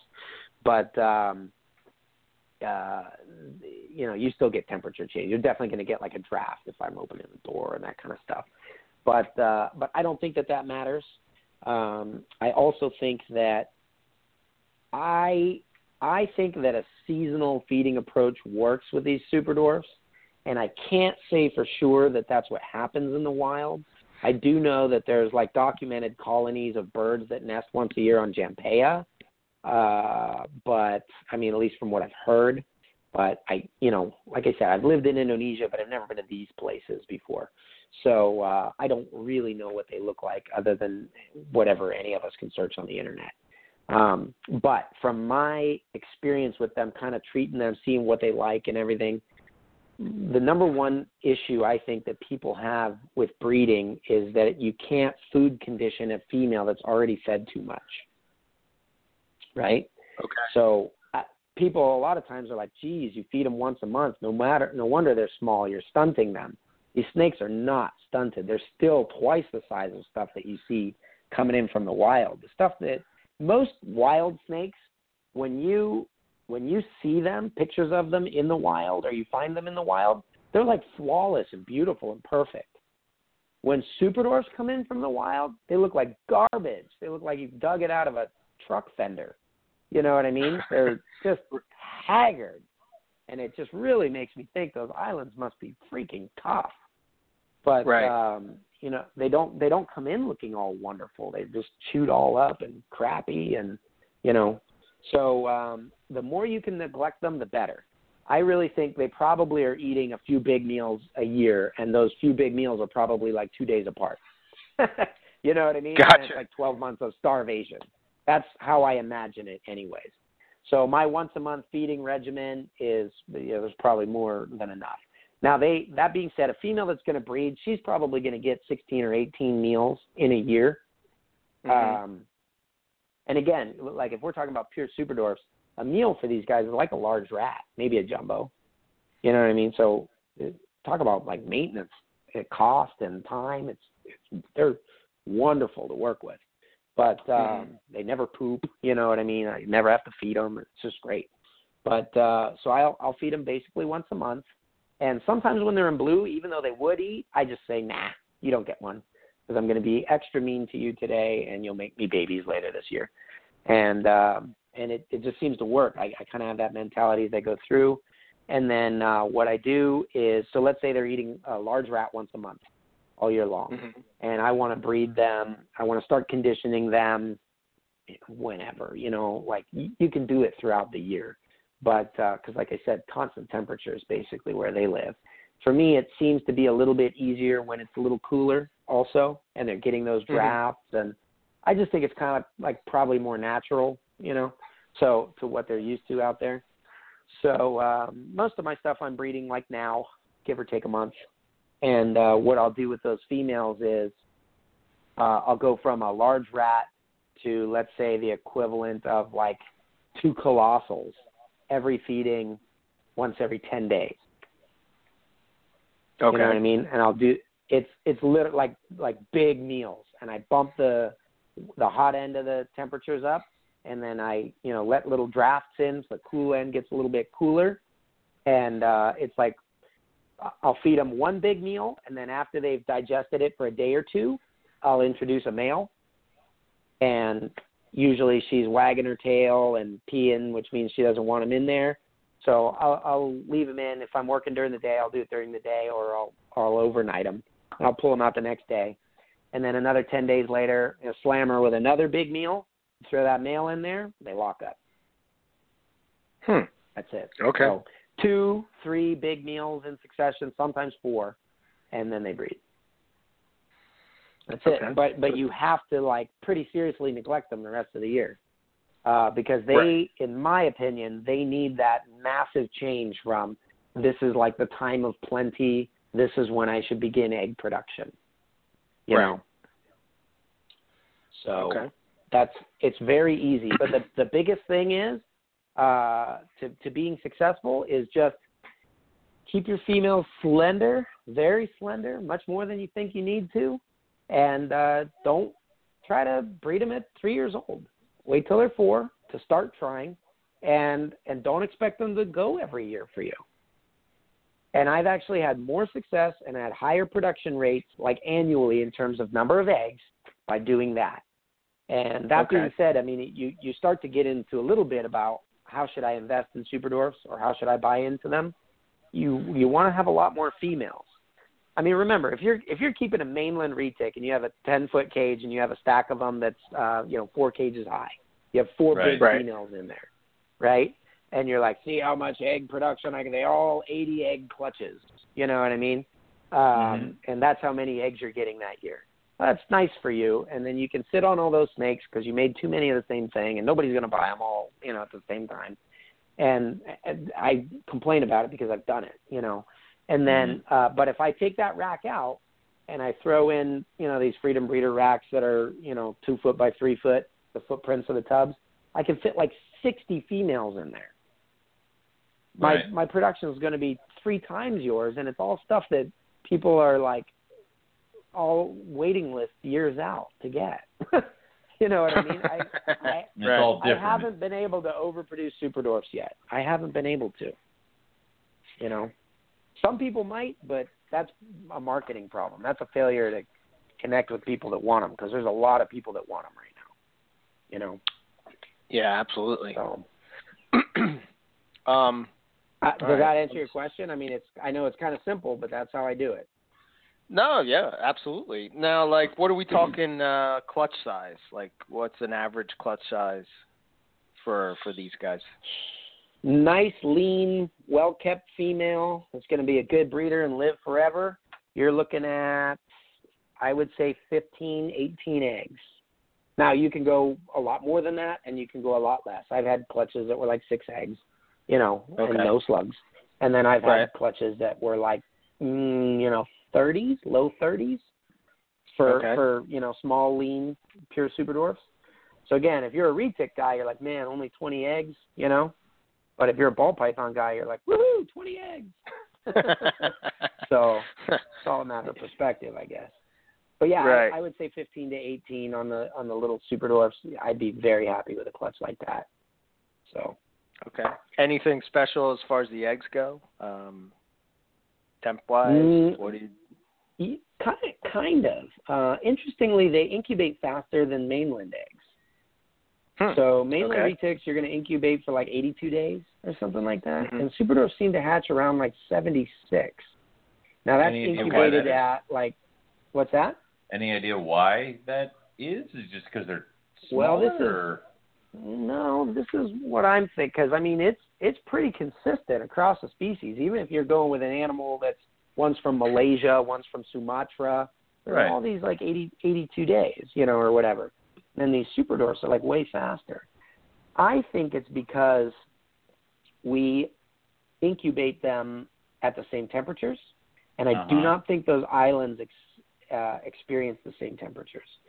So I think that they probably super dwarfs probably should go 82 days. Um, but because one of the things, like if you incubate eggs a little bit too hot, first of all, you're going to have a, a higher degree of fatality in the egg. But the other thing that you see is babies like springing out of the eggs before they've even fully absorbed their yolk. I don't know if you guys Right. have ever experienced that with your stuff. I, I have. They're- Yeah.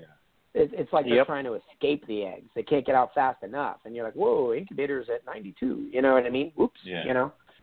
Um, and then you kill a couple. so that's kind of how the super dwarfs tend to be. So I'm actually this year going to crank the temps down quite a bit, and it's based on one clutch that I got in from a guy that I'm partnering with. He incubated his super dwarfs at 84 degrees, which I'm like, oh, you're going to kill them. That's way too cold. And and he actually did kill a lot of them. But um, but the the ones that came out were like awesome and perfect, and their their patterns look like fresh imports, five generations in. So you know the other thing I I in my experience when you have a lot of the superdwarf localities they have a tendency to be striped out. They have like cool dorsal patterns going down. Um, and you do see that in the wild too. But I don't know if it's the same for carpets. I have bred uh, carpets before but it's been a while and I don't know if I did any stripe projects back then but you get cleaner stripes at higher temperatures. Is that true for you guys Um, I don't know. I've never tried that. I mean, most of the stripe so stuff that I've worked with. for you Yeah. Well, so so use some stripes. You know, do do do a stripe like a jag or something. You know, something stripy, and uh, set aside a couple eggs in a separate incubator, and you know, incubate half the clutch like as low as you dare to go, and then half the clutch as high as you dare to go. The ones on the low end will have busier patterns. The ones on the high end will have striped, clean patterns. Huh. So it's kind of a generality. Is just something that I've noticed, um, which is kind of interesting. It's just from having incubators with like varying temperatures in different places. But um, so one of the things I'm going to try to do is, and and you know this too. The higher you, when you like approach the top end of appropriate incubation temperatures, the eggs hatch faster. You know, they're cooler. Right. They take longer. Right. You see that yeah. especially in like lizards and stuff all the time. Um, yes. yeah. So what I'm going to try to do is I'm hatching super dwarfs out extra fast, and I I'm noticing a high degree of striped babies from non-striped adults. So what I want to try to do is take those incubation temperatures down a couple of degrees, let them Right. go a little bit longer, and see if I can bring back some of the more like wild caught looking patterns in my locality project. That'd so kinda it'll be interesting. Yeah, it'll Yeah. be interesting. So Cool. but and just just for Uh, your guys' reference, like you know, historically, like I used to work at uh, prehistoric pets. Mhm. Okay. Uh, I was there for about four years, and I think I was there for almost every clutch that hatched from retics in those four years, and that's dwarfs, super dwarfs, mainlands. You know, they work with everything. Um, Right. and uh, you know, they're you're talking about, let's say, an average of well, to make the numbers easy, let's say they do 100 clutches a year. That's kind of high, but then let's say their average clutch size is 30, which is kind of low. Um, Right. Mhm. So you're you're talking about what 3,000 annually, Yeah. right? My Yeah, number's a lot. right. Mhm. Three Yeah. three three thousand ish, something like that a year. And I worked there for four Right. years. So you're looking like twelve thousand babies hatched, like cut Holy cut shit. twelve thousand retic eggs. Right. Yeah, so I've seen a couple. I would say so. That, you know, Um, I'm just trying to put like there's people who've done way more than that. So you know what I mean. But I'm just trying to put it in perspective. Like I've seen a few things hatch. You can go back in time in the prehistoric pets YouTube videos and watch me being a goober when I was younger. You know, so it was fun. cool. So, Yeah. Real quick about the babies. I mean, are they difficult to get going? Um, Nah, they're they're pretty easy. I mean, uh, you still have like the snakes that are like reluctant to eat sometimes for whatever reason. Uh, Right. With the super dwarfs, super dwarfs really, really, really. I can't stress how much they love to eat. Have I said that yet? Um, yes. So they're almost never a problem, especially Right. like if if you have any. I I start them all on frozen thawed. I use whatever food source. It doesn't matter. They all start to eat. The one thing I've noticed is that if you go in at night and you creep in gently when they're young and you heat that food item up real hot so they can see it on their heat pits, you'll have more success. Um, you know what I do with the ones that don't eat? Super dwarfs are, are very small. Um, I used to do I used to play with a lot of like weird imported colubrids and stuff, especially like South African stuff, tiger snakes and stuff like that, and they never ate. Mhm. And so I used to uh, go outside in California and catch wild lizards and pop their tails off. It's like a renewable resource. You know, you let the lizard go, it grows a new tail, you pop it off again, you let them go again. Um, so the lizards around there, I had kind of reputation among the wild lizard populations in Southern California. But I'd, I'd rip the lizard tails off, and then I would stuff them down the throats of these little colubrids that would never eat on their own. And uh, they they would learn to eat eventually, where I would still have to kind of like pry the mouth open and put the tail in there, and then they would gobble it down. So with Hmm. that history, uh, I did the same thing with rattlesnakes for a long time too. I don't know that worked for me great Jesus. but um, especially like sidewinders and stuff that sometimes don't want mammals. So what I did was I'll I'll take my frozen rat out of the bag Mhm. when I get them in, and I go in with a pair of dikes and I cut all the tails off. This is morbid. Sorry, everybody that's trying to eat dinner for some reason at 10:47 Why are at they listening to us Um, in eating dinner? That, forget it. Keep going. That that, Yeah. that was your first So- mistake, people. So so yeah.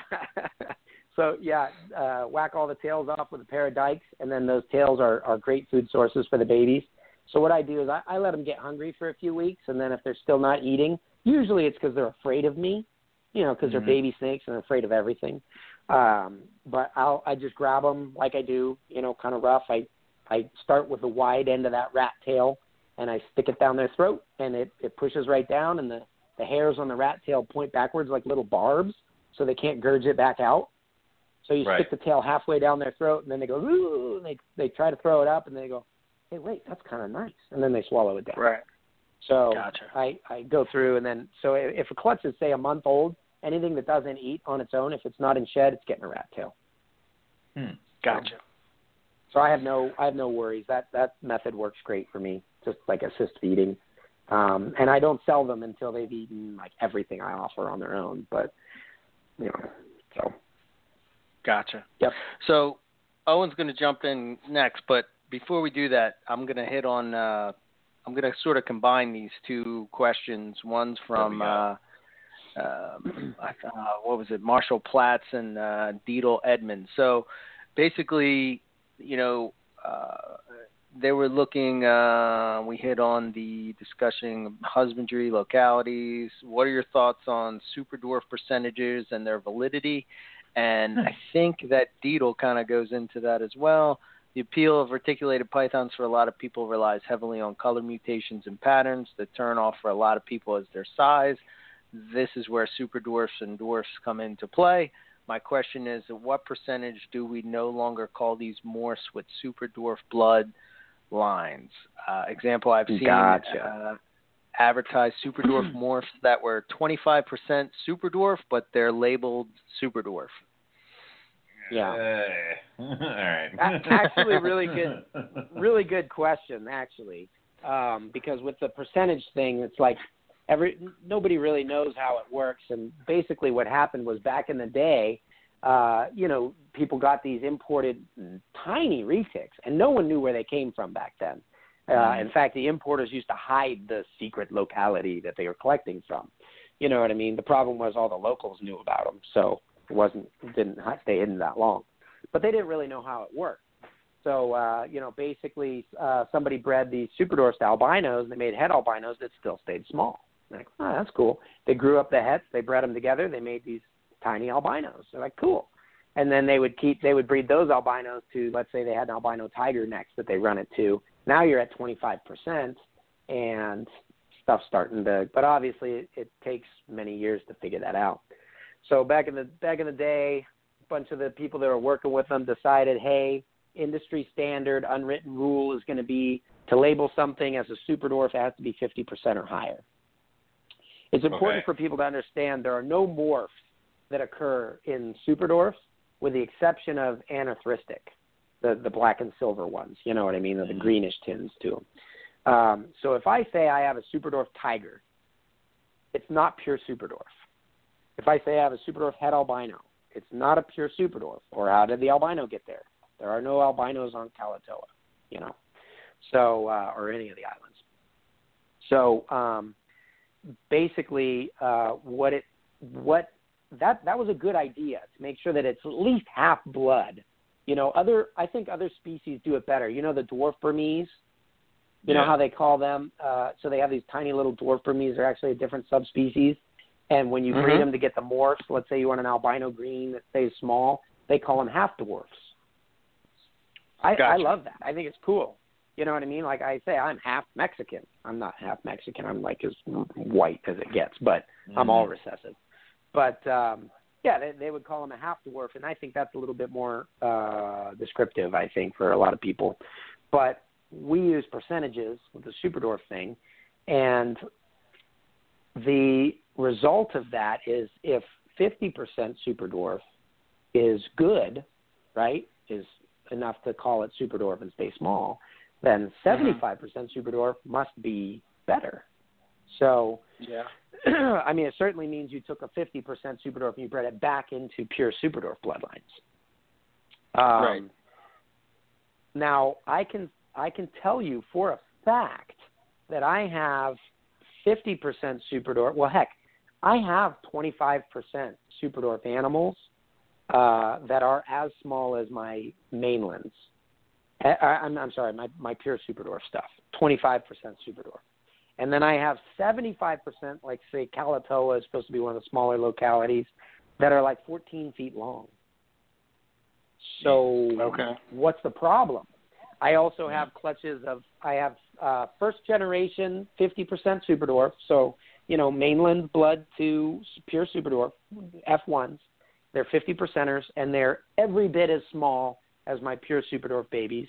And then I have four generations in 50% super dwarf like het snows and stuff that recently hatched out that are just even on hatching, these 50 percenters were like 25 grams when they hatched, and then these uh, these other 50 percenters over here are like 150 grams. Oh, on Okay. hatchling, had a big, and they're they're the size, literally the size of two year olds of these other 50 percenters. So what's going on? Um, and and this is actually another misconception. People think it's unpredictable. You cannot predict the size. Well, I can sit here and predict for you right now that these 50 percenters that came from my marble super dwarf clutch are going to stay small. And the 50 percenters from the Golden Child Motley Snow clutch, they're going to get bigger. I can Hmm. predict it very easily, even though uh, the percentages are similar, you know. So, Right. um, or actually, the Golden Child Motley is a, a different clutch, but I have some 50 percenters that are from a het snow clutch that are going to get bigger. Um, so here's my take on it. I- In breeding other species, like I've, I've bred horses and stuff for a long time, what they kind of tend to do is they choose males for color and genetics, and they choose females for demeanor, body type, and size. So if you're going to selectively breed a domesticated animal like a chicken, a horse, a dog, you know what I mean? That's Right. kind of the way a lot of breeders work with it. And so the idea is when you put them together, the babies are going to come out and they're going to kind of tend to take after mom a little bit more in body size and temperament and you know the way that they are and then they're going to take after dad a little bit more for like the patterns so Hmm. if you do it right you should be able to get there pretty quickly so now let's imagine let's let's think of the realistic scenario where nobody can breed a female super dwarf because they're hard to breed, right? But actually, we all know now that they're just obese. So they breed super dwarf females. They raise them for five years. They finally breed them. They slug out and die. They go, I hate these freaking super dwarfs. They're so stupid and frustrating. You know what I mean? At least I still have my male.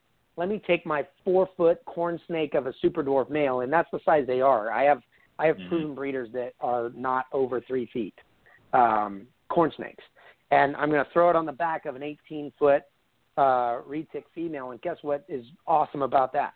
They're all 50% super dwarf, and I got 80 of them because the female laid 80 eggs. You know what I Oh, mean? shit. All the hatchlings come out at the same size as a mainland. And for some reason, they grow to be 16 feet long. Maybe not fully 18 feet, but it, they're really funny. If you go look at a lot of like the, the old school uh, breeders that people made back back when it was all starting, you get this animal that's like a 16 foot animal with like beautiful classic super dwarf pattern on it. And you're like, what the hell happened there? That's To me, it makes a lot of sense. Right. yeah. Now, what's awesome is once you know that, and here the secret is out, so all of you guys are going to have to give me Patreon money because I just told the secret to you how to successfully selectively breed those genetics you want money? down yeah, inside. Come on now. Yeah, well, I don't actually have one. I'm not that Mm. tech savvy, so my, your listeners are going to have to create me one and then pay. Uh, they so can do that. Yeah. two yeah, steps, but I that. think the information is worth it. Okay. so yeah, the cool thing is you, you it's easy enough to get a four or five gene male. You know what I mean? Uh, you know what I mean? You know what I mean? You know what I mean?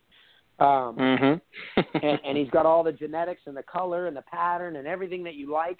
And when I do this, I I am very much a stickler for size. I really don't care about the morphs as much. I love my bloodlines, even if they're crossed. I'm like, these are the coolest bloodline ever. You know what I mean? Because the male I Mhm. imported from Germany and the female was this, and they always come out like this and whatever. But um, so if you get a smallish male with really nice genetics and you throw him to a pure super dwarf female, you're going to get, sorry, 15 eggs if you're lucky and if the female goes. But the 15 snakes that come out of that are going to be every mutation and color in the rainbow at the size of almost a pure super dwarf Wow. at 50%. So the reason I have I have a uh, a female that's sunfire double het snow. That's three genes in one snake. She's only 25% super dwarf, but she's she's breeding now. She's eight feet long. So, and, and to put it in perspective, eight feet long is 5,000 grams. That's like a big ball python, you know, because these are long lean snakes. So, Gotcha. um, you know, the morph the morph thing. It's always this uh, battle between higher percentage versus more morphs.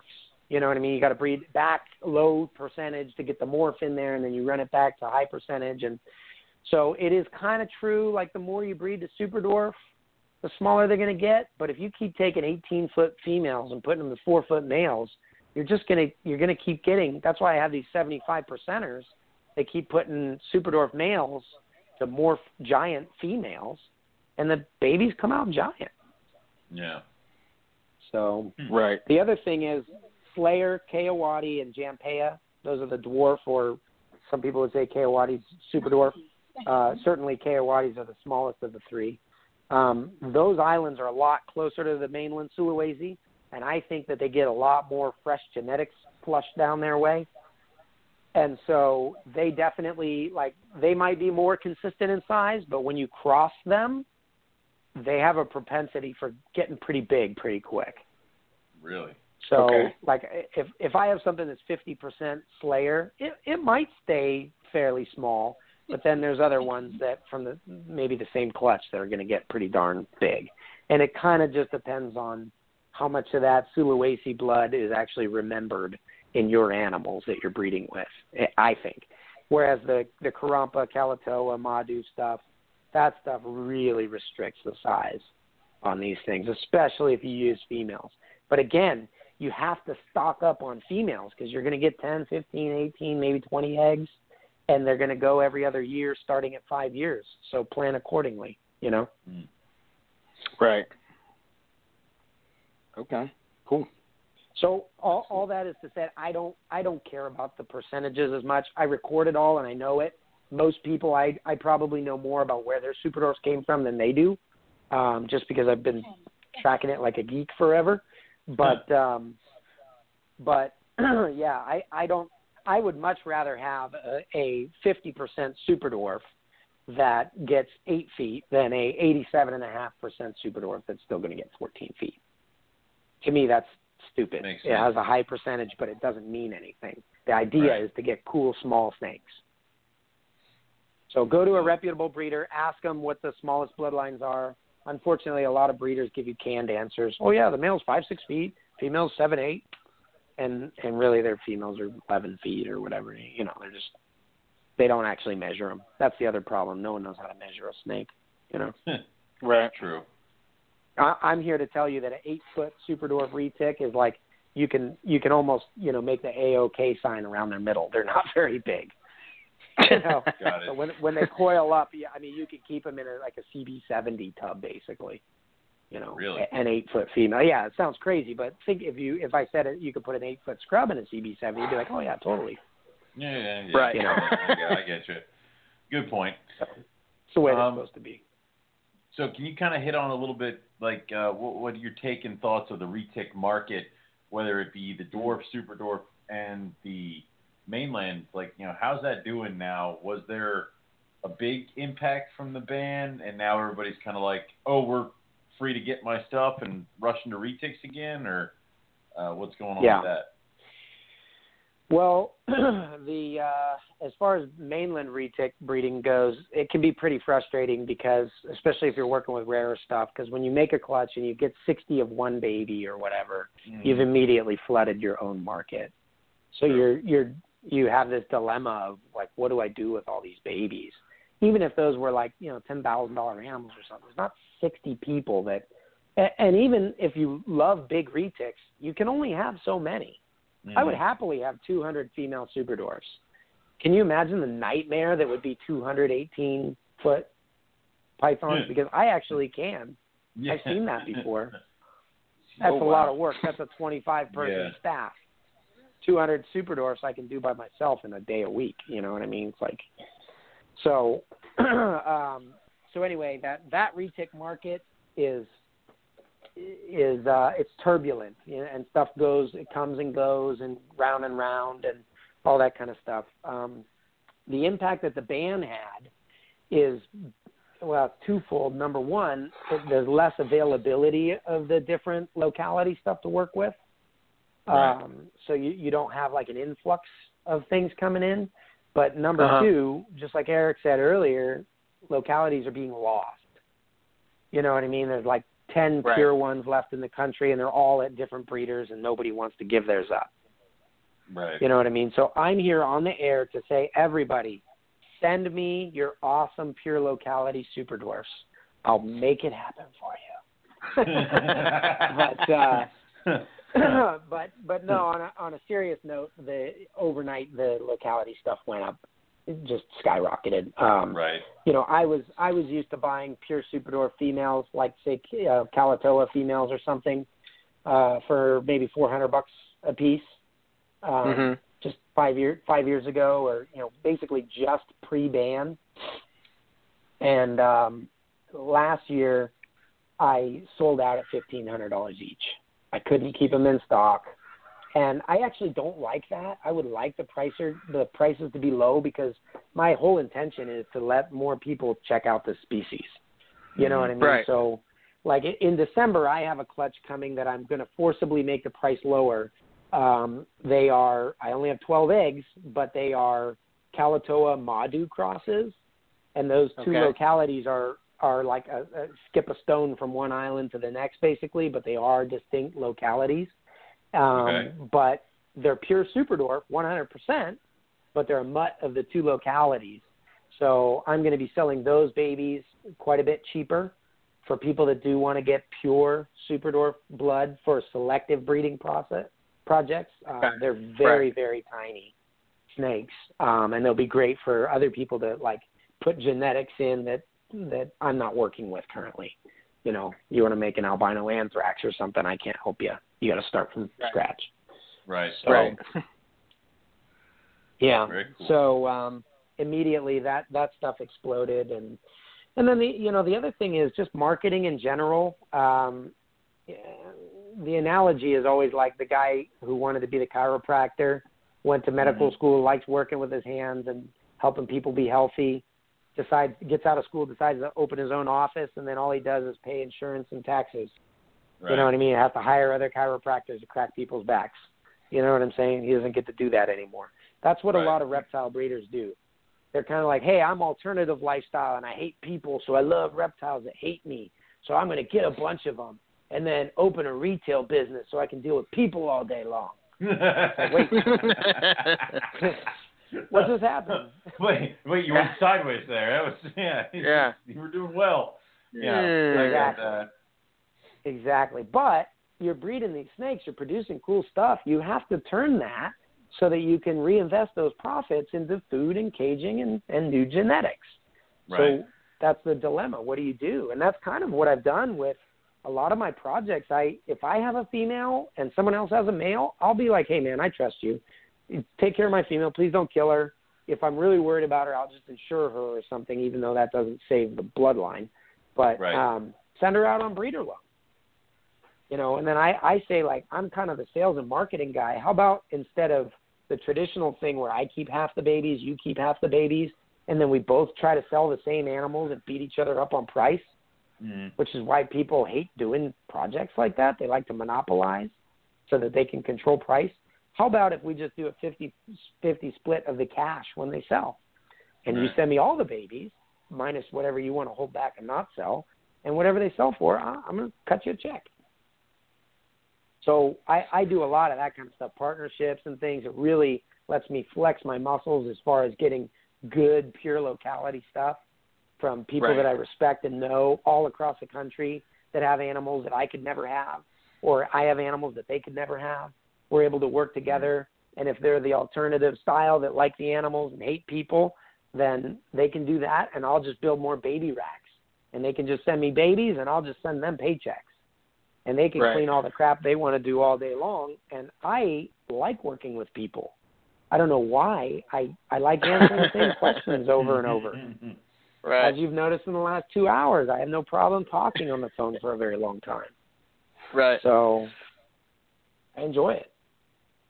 Well, you kind of. I'm gonna jump in here a minute because I want to make sure we Go hit ahead. on this question. Um, but we got a we got a question in from Forrest Forrest Vanning, and um, he talks about uh, you know about what advice you can give us little guys about marketing and brand development. In my opinion, Garrett is one of those guys who is taking things to the next level with packaging, trade show displays, social media, which I kind of had, you know, was impressed by all of that. So I already had that kind of in there, but um, I'm just curious on what what advice you would give uh, people.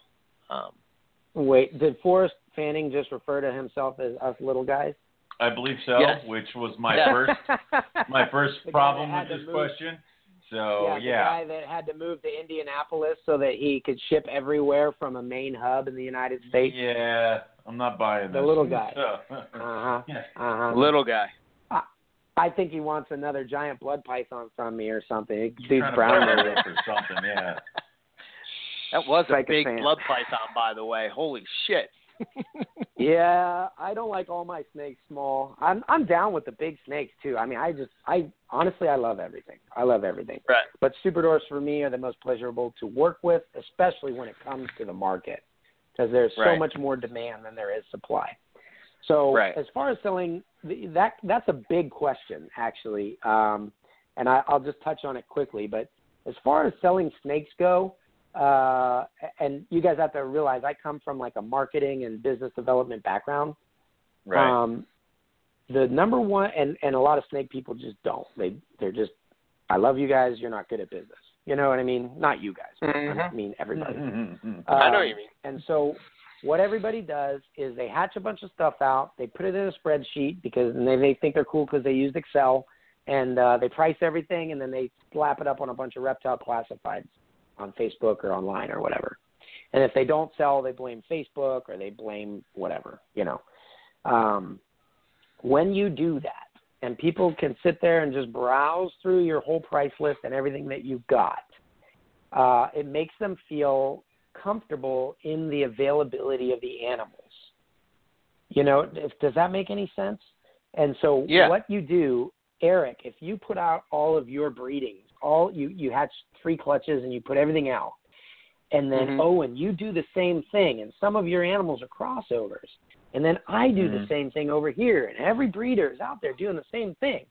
Potential customers are sitting there after tax season with money burning a hole in their pocket, thinking, "Hmm, which one do I go to?" You ever go to like the the frozen yogurt store and you're like, "Crap, I don't know what to get. There's 700 Right. flavors now," and then you end up mixing up a bunch of stuff that tastes terrible anyways. You're like, "What did I do? Like, I should have Right. just got the strawberry," you know.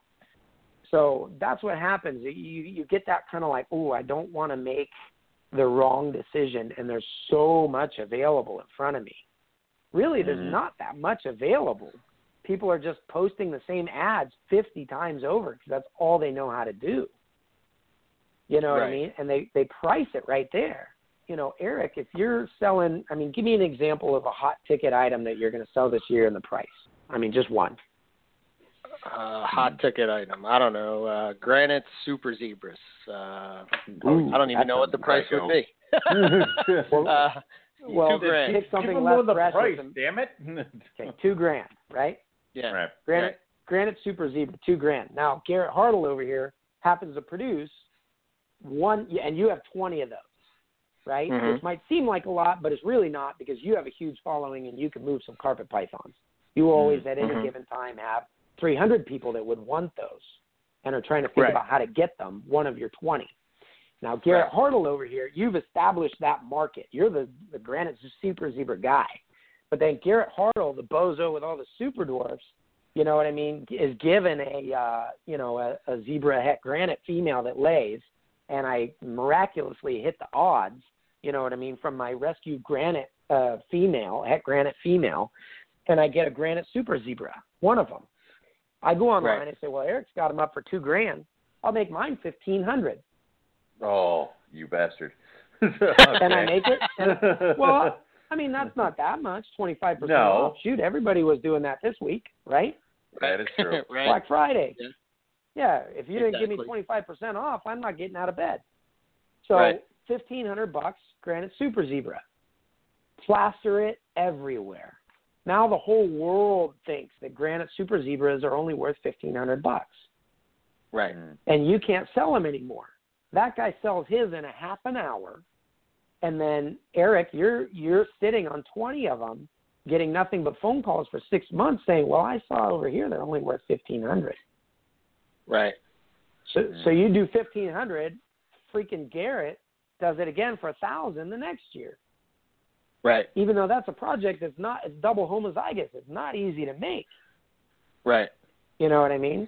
But I'm making one and crashing market.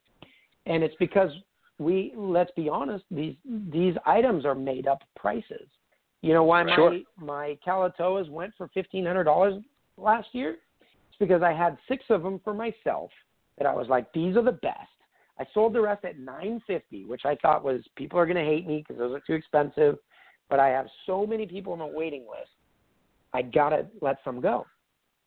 And and then I, I sold them out, and I had my six, and people were crying and begging me, and I was like, well, I guess I'll sold you a, a whole bag for fifteen hundred. And they're like, great, I'll take three. And I'm like, oh, shit, you know, three.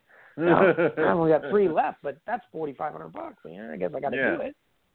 Next guy Right. goes, dude, I heard you got the pure Kalaotoas from that one female. I gotta have some. He got three. Give me three. I'll give you five grand. I'm like, ugh. And now I have no babies from this year. Yeah. Jesus Right. Christ.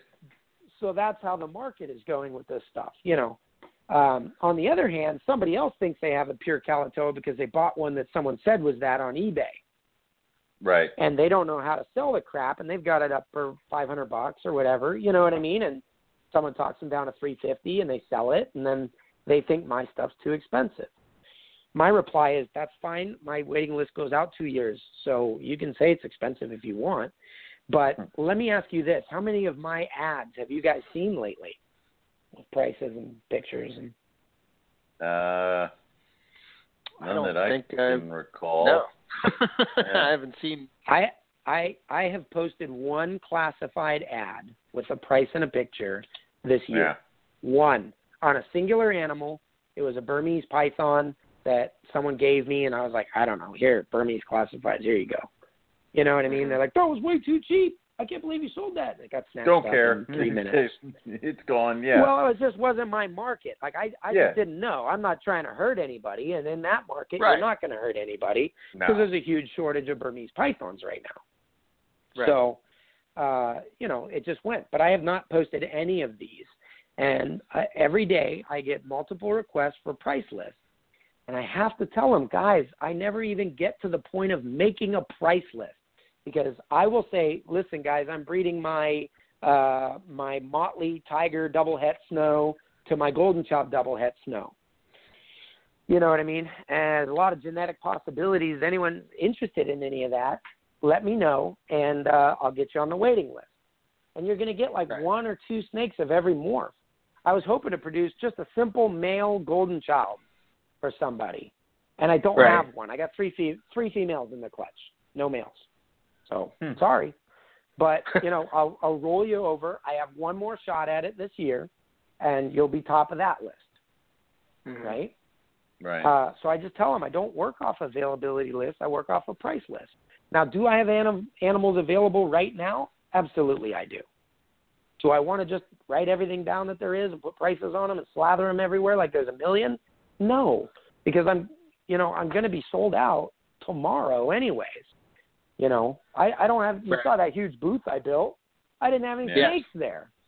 I think I, I was able to bring 20 snakes, and like half of them were holdbacks. And I was like, please God, don't somebody buy this. You know what I right. mean? So Just there's look it, nobody availability, but like, but but here's the difference. I I show off, I update, I try to take cool pictures, but the way I do it, all I do is educate the public about what I specialize in. That's it. The information I give you, it's free and it's for you, and I hope you have success with it. Truly and honestly. Goes back to the Right. thing I read in the business is authenticity in giving. And that's what I do. And then people call me and they're like, I love what you're all about. This is what I'm looking for. Take your time. When it's ready, I'll buy it. So what I do is when when a snake lays eggs, I I call the people in the waiting list. I say you got 74 days. Get the money together. And then I call them again when the eggs hatch and I go, "Here's yours. This is what it costs." You I don't collect any money. It's free to get on a waiting list. You'll be Right. the first one notified. It's first come, first serve. I don't care if you're Right. the president. You know what I mean? You're going at the bottom. Right. Um, and then when that when that waiting list comes up, I collect the money in full, and then I get the animal feeding. I make sure everything's perfect and all that kind of stuff, and then I send it out in my nice little box, and you're super happy with it. But you've been waiting for six months for a specific animal. You paid me cash in full. You slammed it on the table and said, "Thank you." And then when the box comes, you guys have seen the posts, I'm sure, not my classifieds, but of my customers posting like you know box openings and stuff right. Mhm. right? They're like so Yeah. happy. Whenever someone's like, "Hey, are there any super dwarfs available?" Eight people jump on and say, "Garrett Hartle," because they're like dying to get their super dwarf from the clutch that's due in March. You know what I mean, Right. or whatever. So that's how I do marketing. I just help people. That's it. And then I don't put out price lists. I don't publicize it. You know what I mean? It's not like it's a secret. Call me, I'll tell you. Mhm. You know what I mean? I don't I don't put prices on um tubs. I don't put my stuff on classifieds ads. I, I go to educational groups and I educate people there. And and then people PM me and they say, I saw that snake in that video. Is that one for sale? How do I get one like that? I say, I'll put you on a price list or yeah, that one happens to be available. So you have to communicate me with me and that's what I like anyways. I like connecting with people. You know what I mean? Gotcha. I, I just like everybody, I don't like the random PM. Sup, bro? You know what I What you got? Anything for sale? Yeah. Yeah. I'm looking for Right? snake. All right, which one? What kind? Boy or girl? Anyone? Don't matter. Thank you for and, it, wasting and on my and on time. it goes. Yeah. Yeah. I whenever I get those things, and I actually I do like dealing with people, and I I'm happy to deal with that person too. But I just say, "Hi, what's your name? My name's Garrett. I breed super dwarfs." You know what I, like mean? that. And they're like, uh, well, and then they tell me their life story, and we go from there.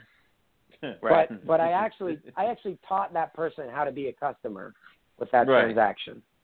Otherwise, I could have said, "Listen, you little piece of crap." You know what I mean? You don't just go and and then they say, "F you, you bleep bleep." You yeah, know what I mean? well, Right. They screenshot it, and they screenshot it, and they put it all. and then there's a thread. Yeah. Why? You know, I don't want it. I'd rather teach them how to be a good customer, and then when they do, they love me and they buy more things in the future. true. So, So that's um, it. And that with the other stuff, all I do is I think about what do I want to uh, come across the people as, and then what do I think of? This is I do business development for people. I I still do it for reptile people.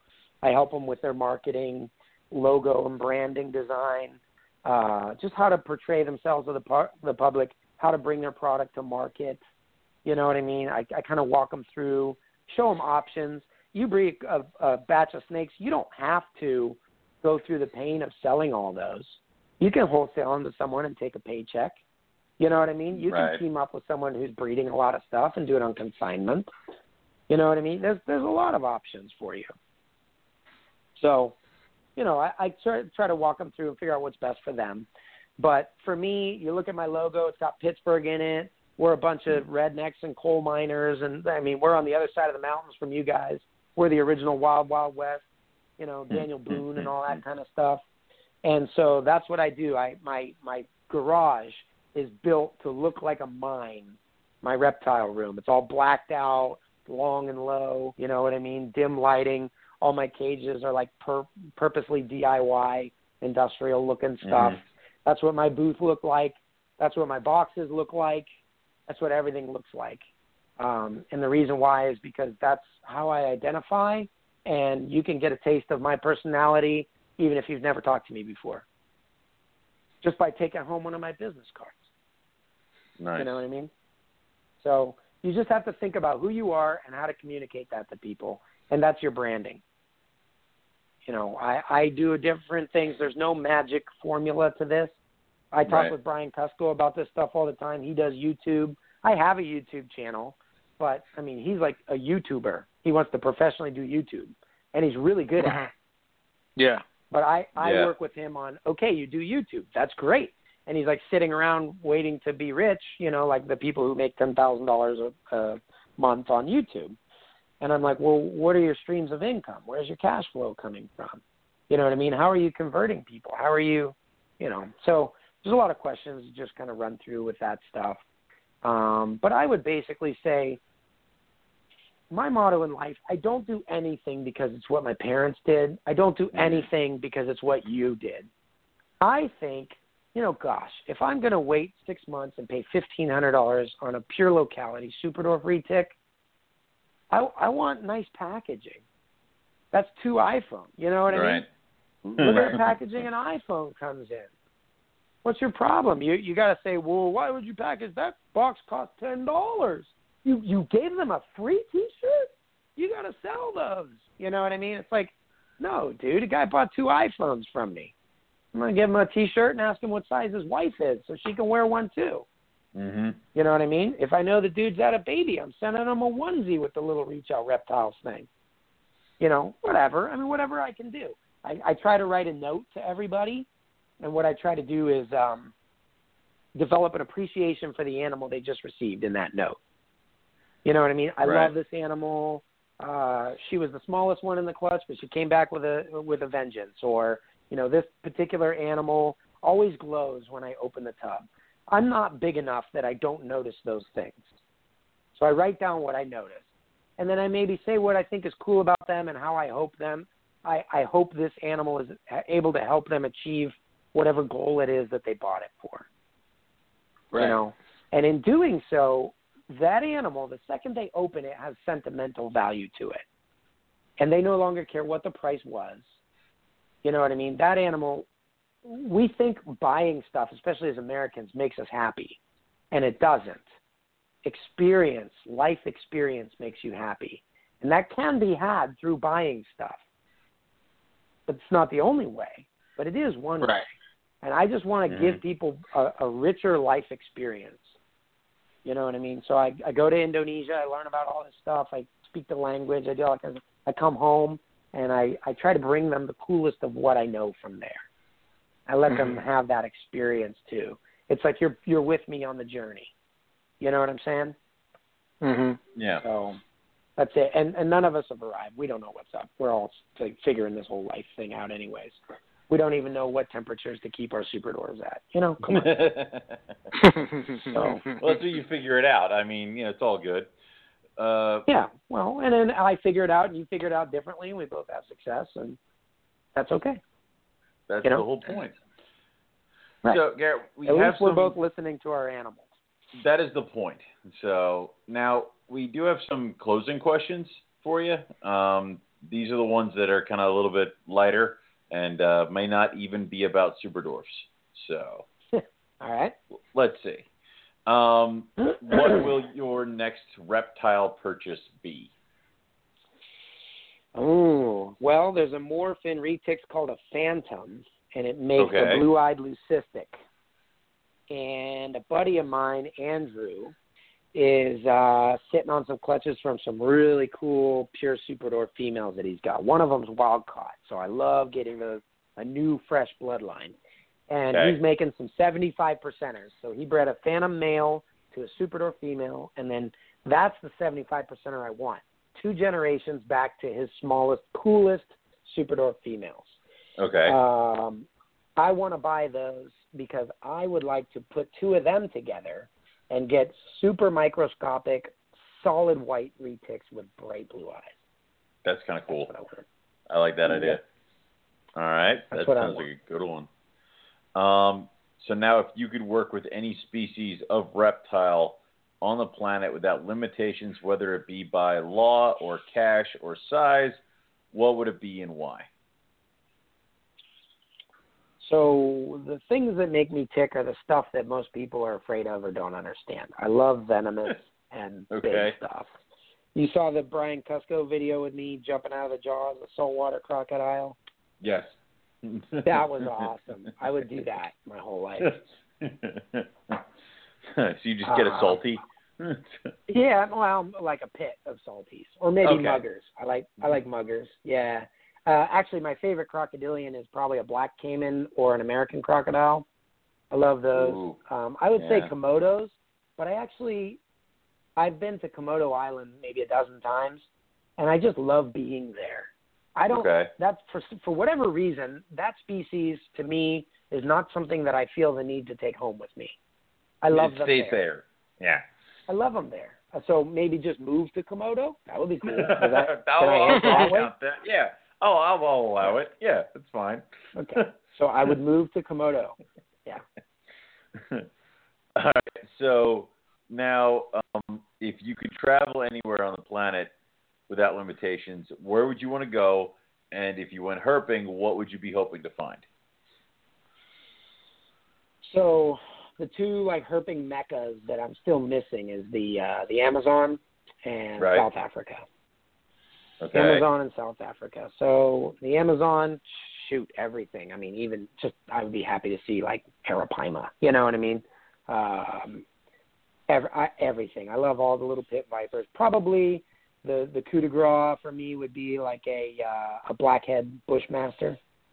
Yeah. You know, if I if I went down to South America, um, I don't even know if those actually live in the Amazon, but you know, somewhere down there You're down there. and then um and then uh South Africa um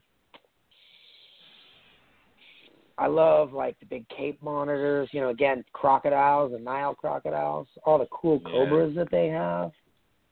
You know, Yeah. I would just I would just go and fondle everything that tries to kill me in both of those places lots and lots of yeah brian cusco always jokes around that my my slogan should be reach out and touch something because i'm like ooh cobra i i just gotta know what it feels like on the back of your hood so i'm gonna pet you before you turn around and bite me you know I, like Right. i don't know stupid irresponsible it's how i experience life That's awesome. That's a good slogan too. But um, So why don't you Stupid toss or it responsible. It's how I experience life, or reach out and touch somebody. All of it? It should just be all in the back of the business card. Just that's it right there. So, um, but why don't you throw out? Uh, well, what's a good way for somebody to get in contact with you if they want to, you know, chew the fat on Super Dwarfs, if they want to get one of your tiny little micro retics? Uh, and well, how would they get in touch with you? Uh, you can email me. It's uh, well, probably the easy one to spell is info at reachoutreptiles.com. I'm the only one here, so it's coming to me. You could also email Garrett at reachoutreptiles, but no one can ever figure out how to spell that. Um, Facebook, just yeah, go ahead and follow me on Facebook. Friend me. Uh, if you're Okay. a real person, I'll I'll accept your friend request until I have too many. So, uh, friend me on Facebook and uh, and then comment on something and be like, Garrett, what's your cell phone number? I want to call you and talk to you for two hours about super dwarfs, and I'll give it to you. um, oh shoot, my phone number is four one two nine two five one nine three three. Hit me up. Awesome. So I'm not asleep anyways. I have a uh, seven day old kid, so I won't be asleep for about six months. So let me know. Jesus. Cool. well, uh, it's been awesome, man. Uh, we're probably going to cut off at any second, but uh, yeah, thanks for coming on. And uh, whenever you're ready for a round two, man, I'm sure there's stuff we missed and more we can hit on. So. There's nothing. You now know everything that is me. oh my God, it. we're totally, totally in now. Uh, yeah. Yeah, Learned everybody- everything. Everybody likes me the first time they meet me because I'm an open book and I tell them all my great stories. The second time they meet me, they're like, "You already said that, dude. Do you forget who I am?" Like, you're a loser. It- we've had we've, So- we've built six years of repeating ourselves on a podcast, so it's okay. yeah. So Sorry. yeah, I don't know how Good you do it. and Still say, uh, still stay relevant. I don't know, but I like it. I like it. We don't either. Yeah, I really Anyway. appreciate you guys having me on. I uh, I really respect what you do. I know Eric, when I came up, I was kind of, you know, jagging you a little bit uh, up at Tinley uh, back in October, where I was like, "Hey, yeah, your podcast, I like it. Can I give you some criticism?" yeah, man. I, I But, uh, no, man. I'm always open to that. Yeah, no, How do I, you I hope get you guys realize. Yeah, no, I, You know? I you guys have one of the most legitimate podcasts out there, and uh, I love your guests. I love the way that the way that you guys, you know, bring stuff out of them. Owen, I really appreciate your sense of humor and all of it. And Thank uh, you. No, I yeah, I can't thank you guys enough. Seriously, you guys do a great job. Thank you. Awesome. Thanks, man. I appreciate that. All so, right. all right, man. Well, you'll have you have to come back out, come out here and check out the Hamburg show, and uh, let me know when you're coming down. I'll show you around the uh, uh, the venomous aisle, and you can go get in trouble down there. Okay? Hoo hoo hoo. Yeah. uh, you know what? Honestly, it sounds like I need to come to Carpet Fest. That sounds like Yeah, a pretty big too. deal. Yeah. yeah, so I was I never know- that. I can't go out and find this information because I'm a goober. So I need one of Uh-huh. you guys to like just send me the stuff. Hit you over the I head will with it. All right. I'll, I will I'll take care of if, that. If you guys, if you guys invite me and you get me like set up or whatever needs to happen or whatever, I'll I'll be there. I would love to I- to do that. Awesome. I will get. Awesome. I will personally invite you. You will get a personal invite from me to I'll, I'll believe it when I see it. I'll believe Yeah. it when I All see right. it. awesome. All right, man. Thanks so much. You guys take Yeah, you care. have a good night, out. All right. You too. See you. Bye. Awesome. So, are you ready to get some super dwarfs, Owen? Uh, uh, have you been? Uh, are you ready to cross over to the uh, to the dark side, or what? are you there, I'm right here. Owen? Oh. Yes. yeah, I asked you a question and just silence. Oh no, I, Oh, I, I excuse couldn't me. hear. I hear a key typing. Type. something no, something happened. I couldn't I could not like it was like a little flash in the pan I couldn't hear for a second. I don't know what was Ah. going on with my headset. But Well, I uh, can't. our- I can't bust your balls too much because I couldn't get things together at the beginning of the show. So. No, you couldn't. You can't read and like talk. Yeah. Not like you've been doing Uh, this for God six knows, years. eighteen years. Yeah. I don't know. Right. Anyway, um, you gonna run out and buy some more retics? Are you? No, I mean, uh, for me, my my thing is more locality. I don't really. I, I mean, the mor- morphs are cool and all, but uh, when it comes to the the dwarfs and the super dwarfs, uh, I, I'm definitely I- will be in Garrett's ear about uh, say, you know getting some over this. locality stuff. Exactly. Yeah, I would, are, but these you are know, like- smaller locality retics. I figured you'd be like, "Oh my god, I need to clear out these bins. Get out of here, carpet pythons." So yeah, I mean, like you know, Nah, that's No, well, I mean, I I do really really dig them, and uh, you know, Yeah. and it it and an opportunity did come up, but at the time I was I had just blown a wad on Papuan pythons and Moluccan pythons, so I couldn't I couldn't hit Garrett up on that, but um, I, I will, you know, for you'll sure. wait and you watch. Yeah, Yeah. I got you. But, But you know, I, I, want figure I want a specific thing. Like to me, you know how I am. Mm. I've said this before I a million times, but like Yeah, I, I I I really think that like preserving those locality types is important. I I really do. and like straight, pure locality, no morph involved at all. Hundred percent Yes. super dwarf. Dude, you can't get any better than just a straight retic. I mean, all these morphs and stuff are cool and what I don't know. Maybe I'm getting old, man, and I'm just like, you know, maybe I don't know. I don't know. I just Hey, they, hey.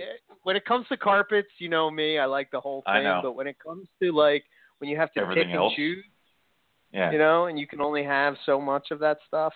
Uh, I don't really care about the morphs, to be honest with you. Well, So. you know, eh, but when you start yelling at people at Carpet Fest to get off your lawn and like you know get a haircut, then I'm gonna I'm gonna stop you. But until until then, Listen, you I little you, bastards. I think you're. the hell are you doing here? Oh, Back in my day, yeah, candy exactly. cost The a second, nickel. the, the second, second those words come out of your mouth, I'm uh, I'm just gonna knock you out and drag you back into your snake room.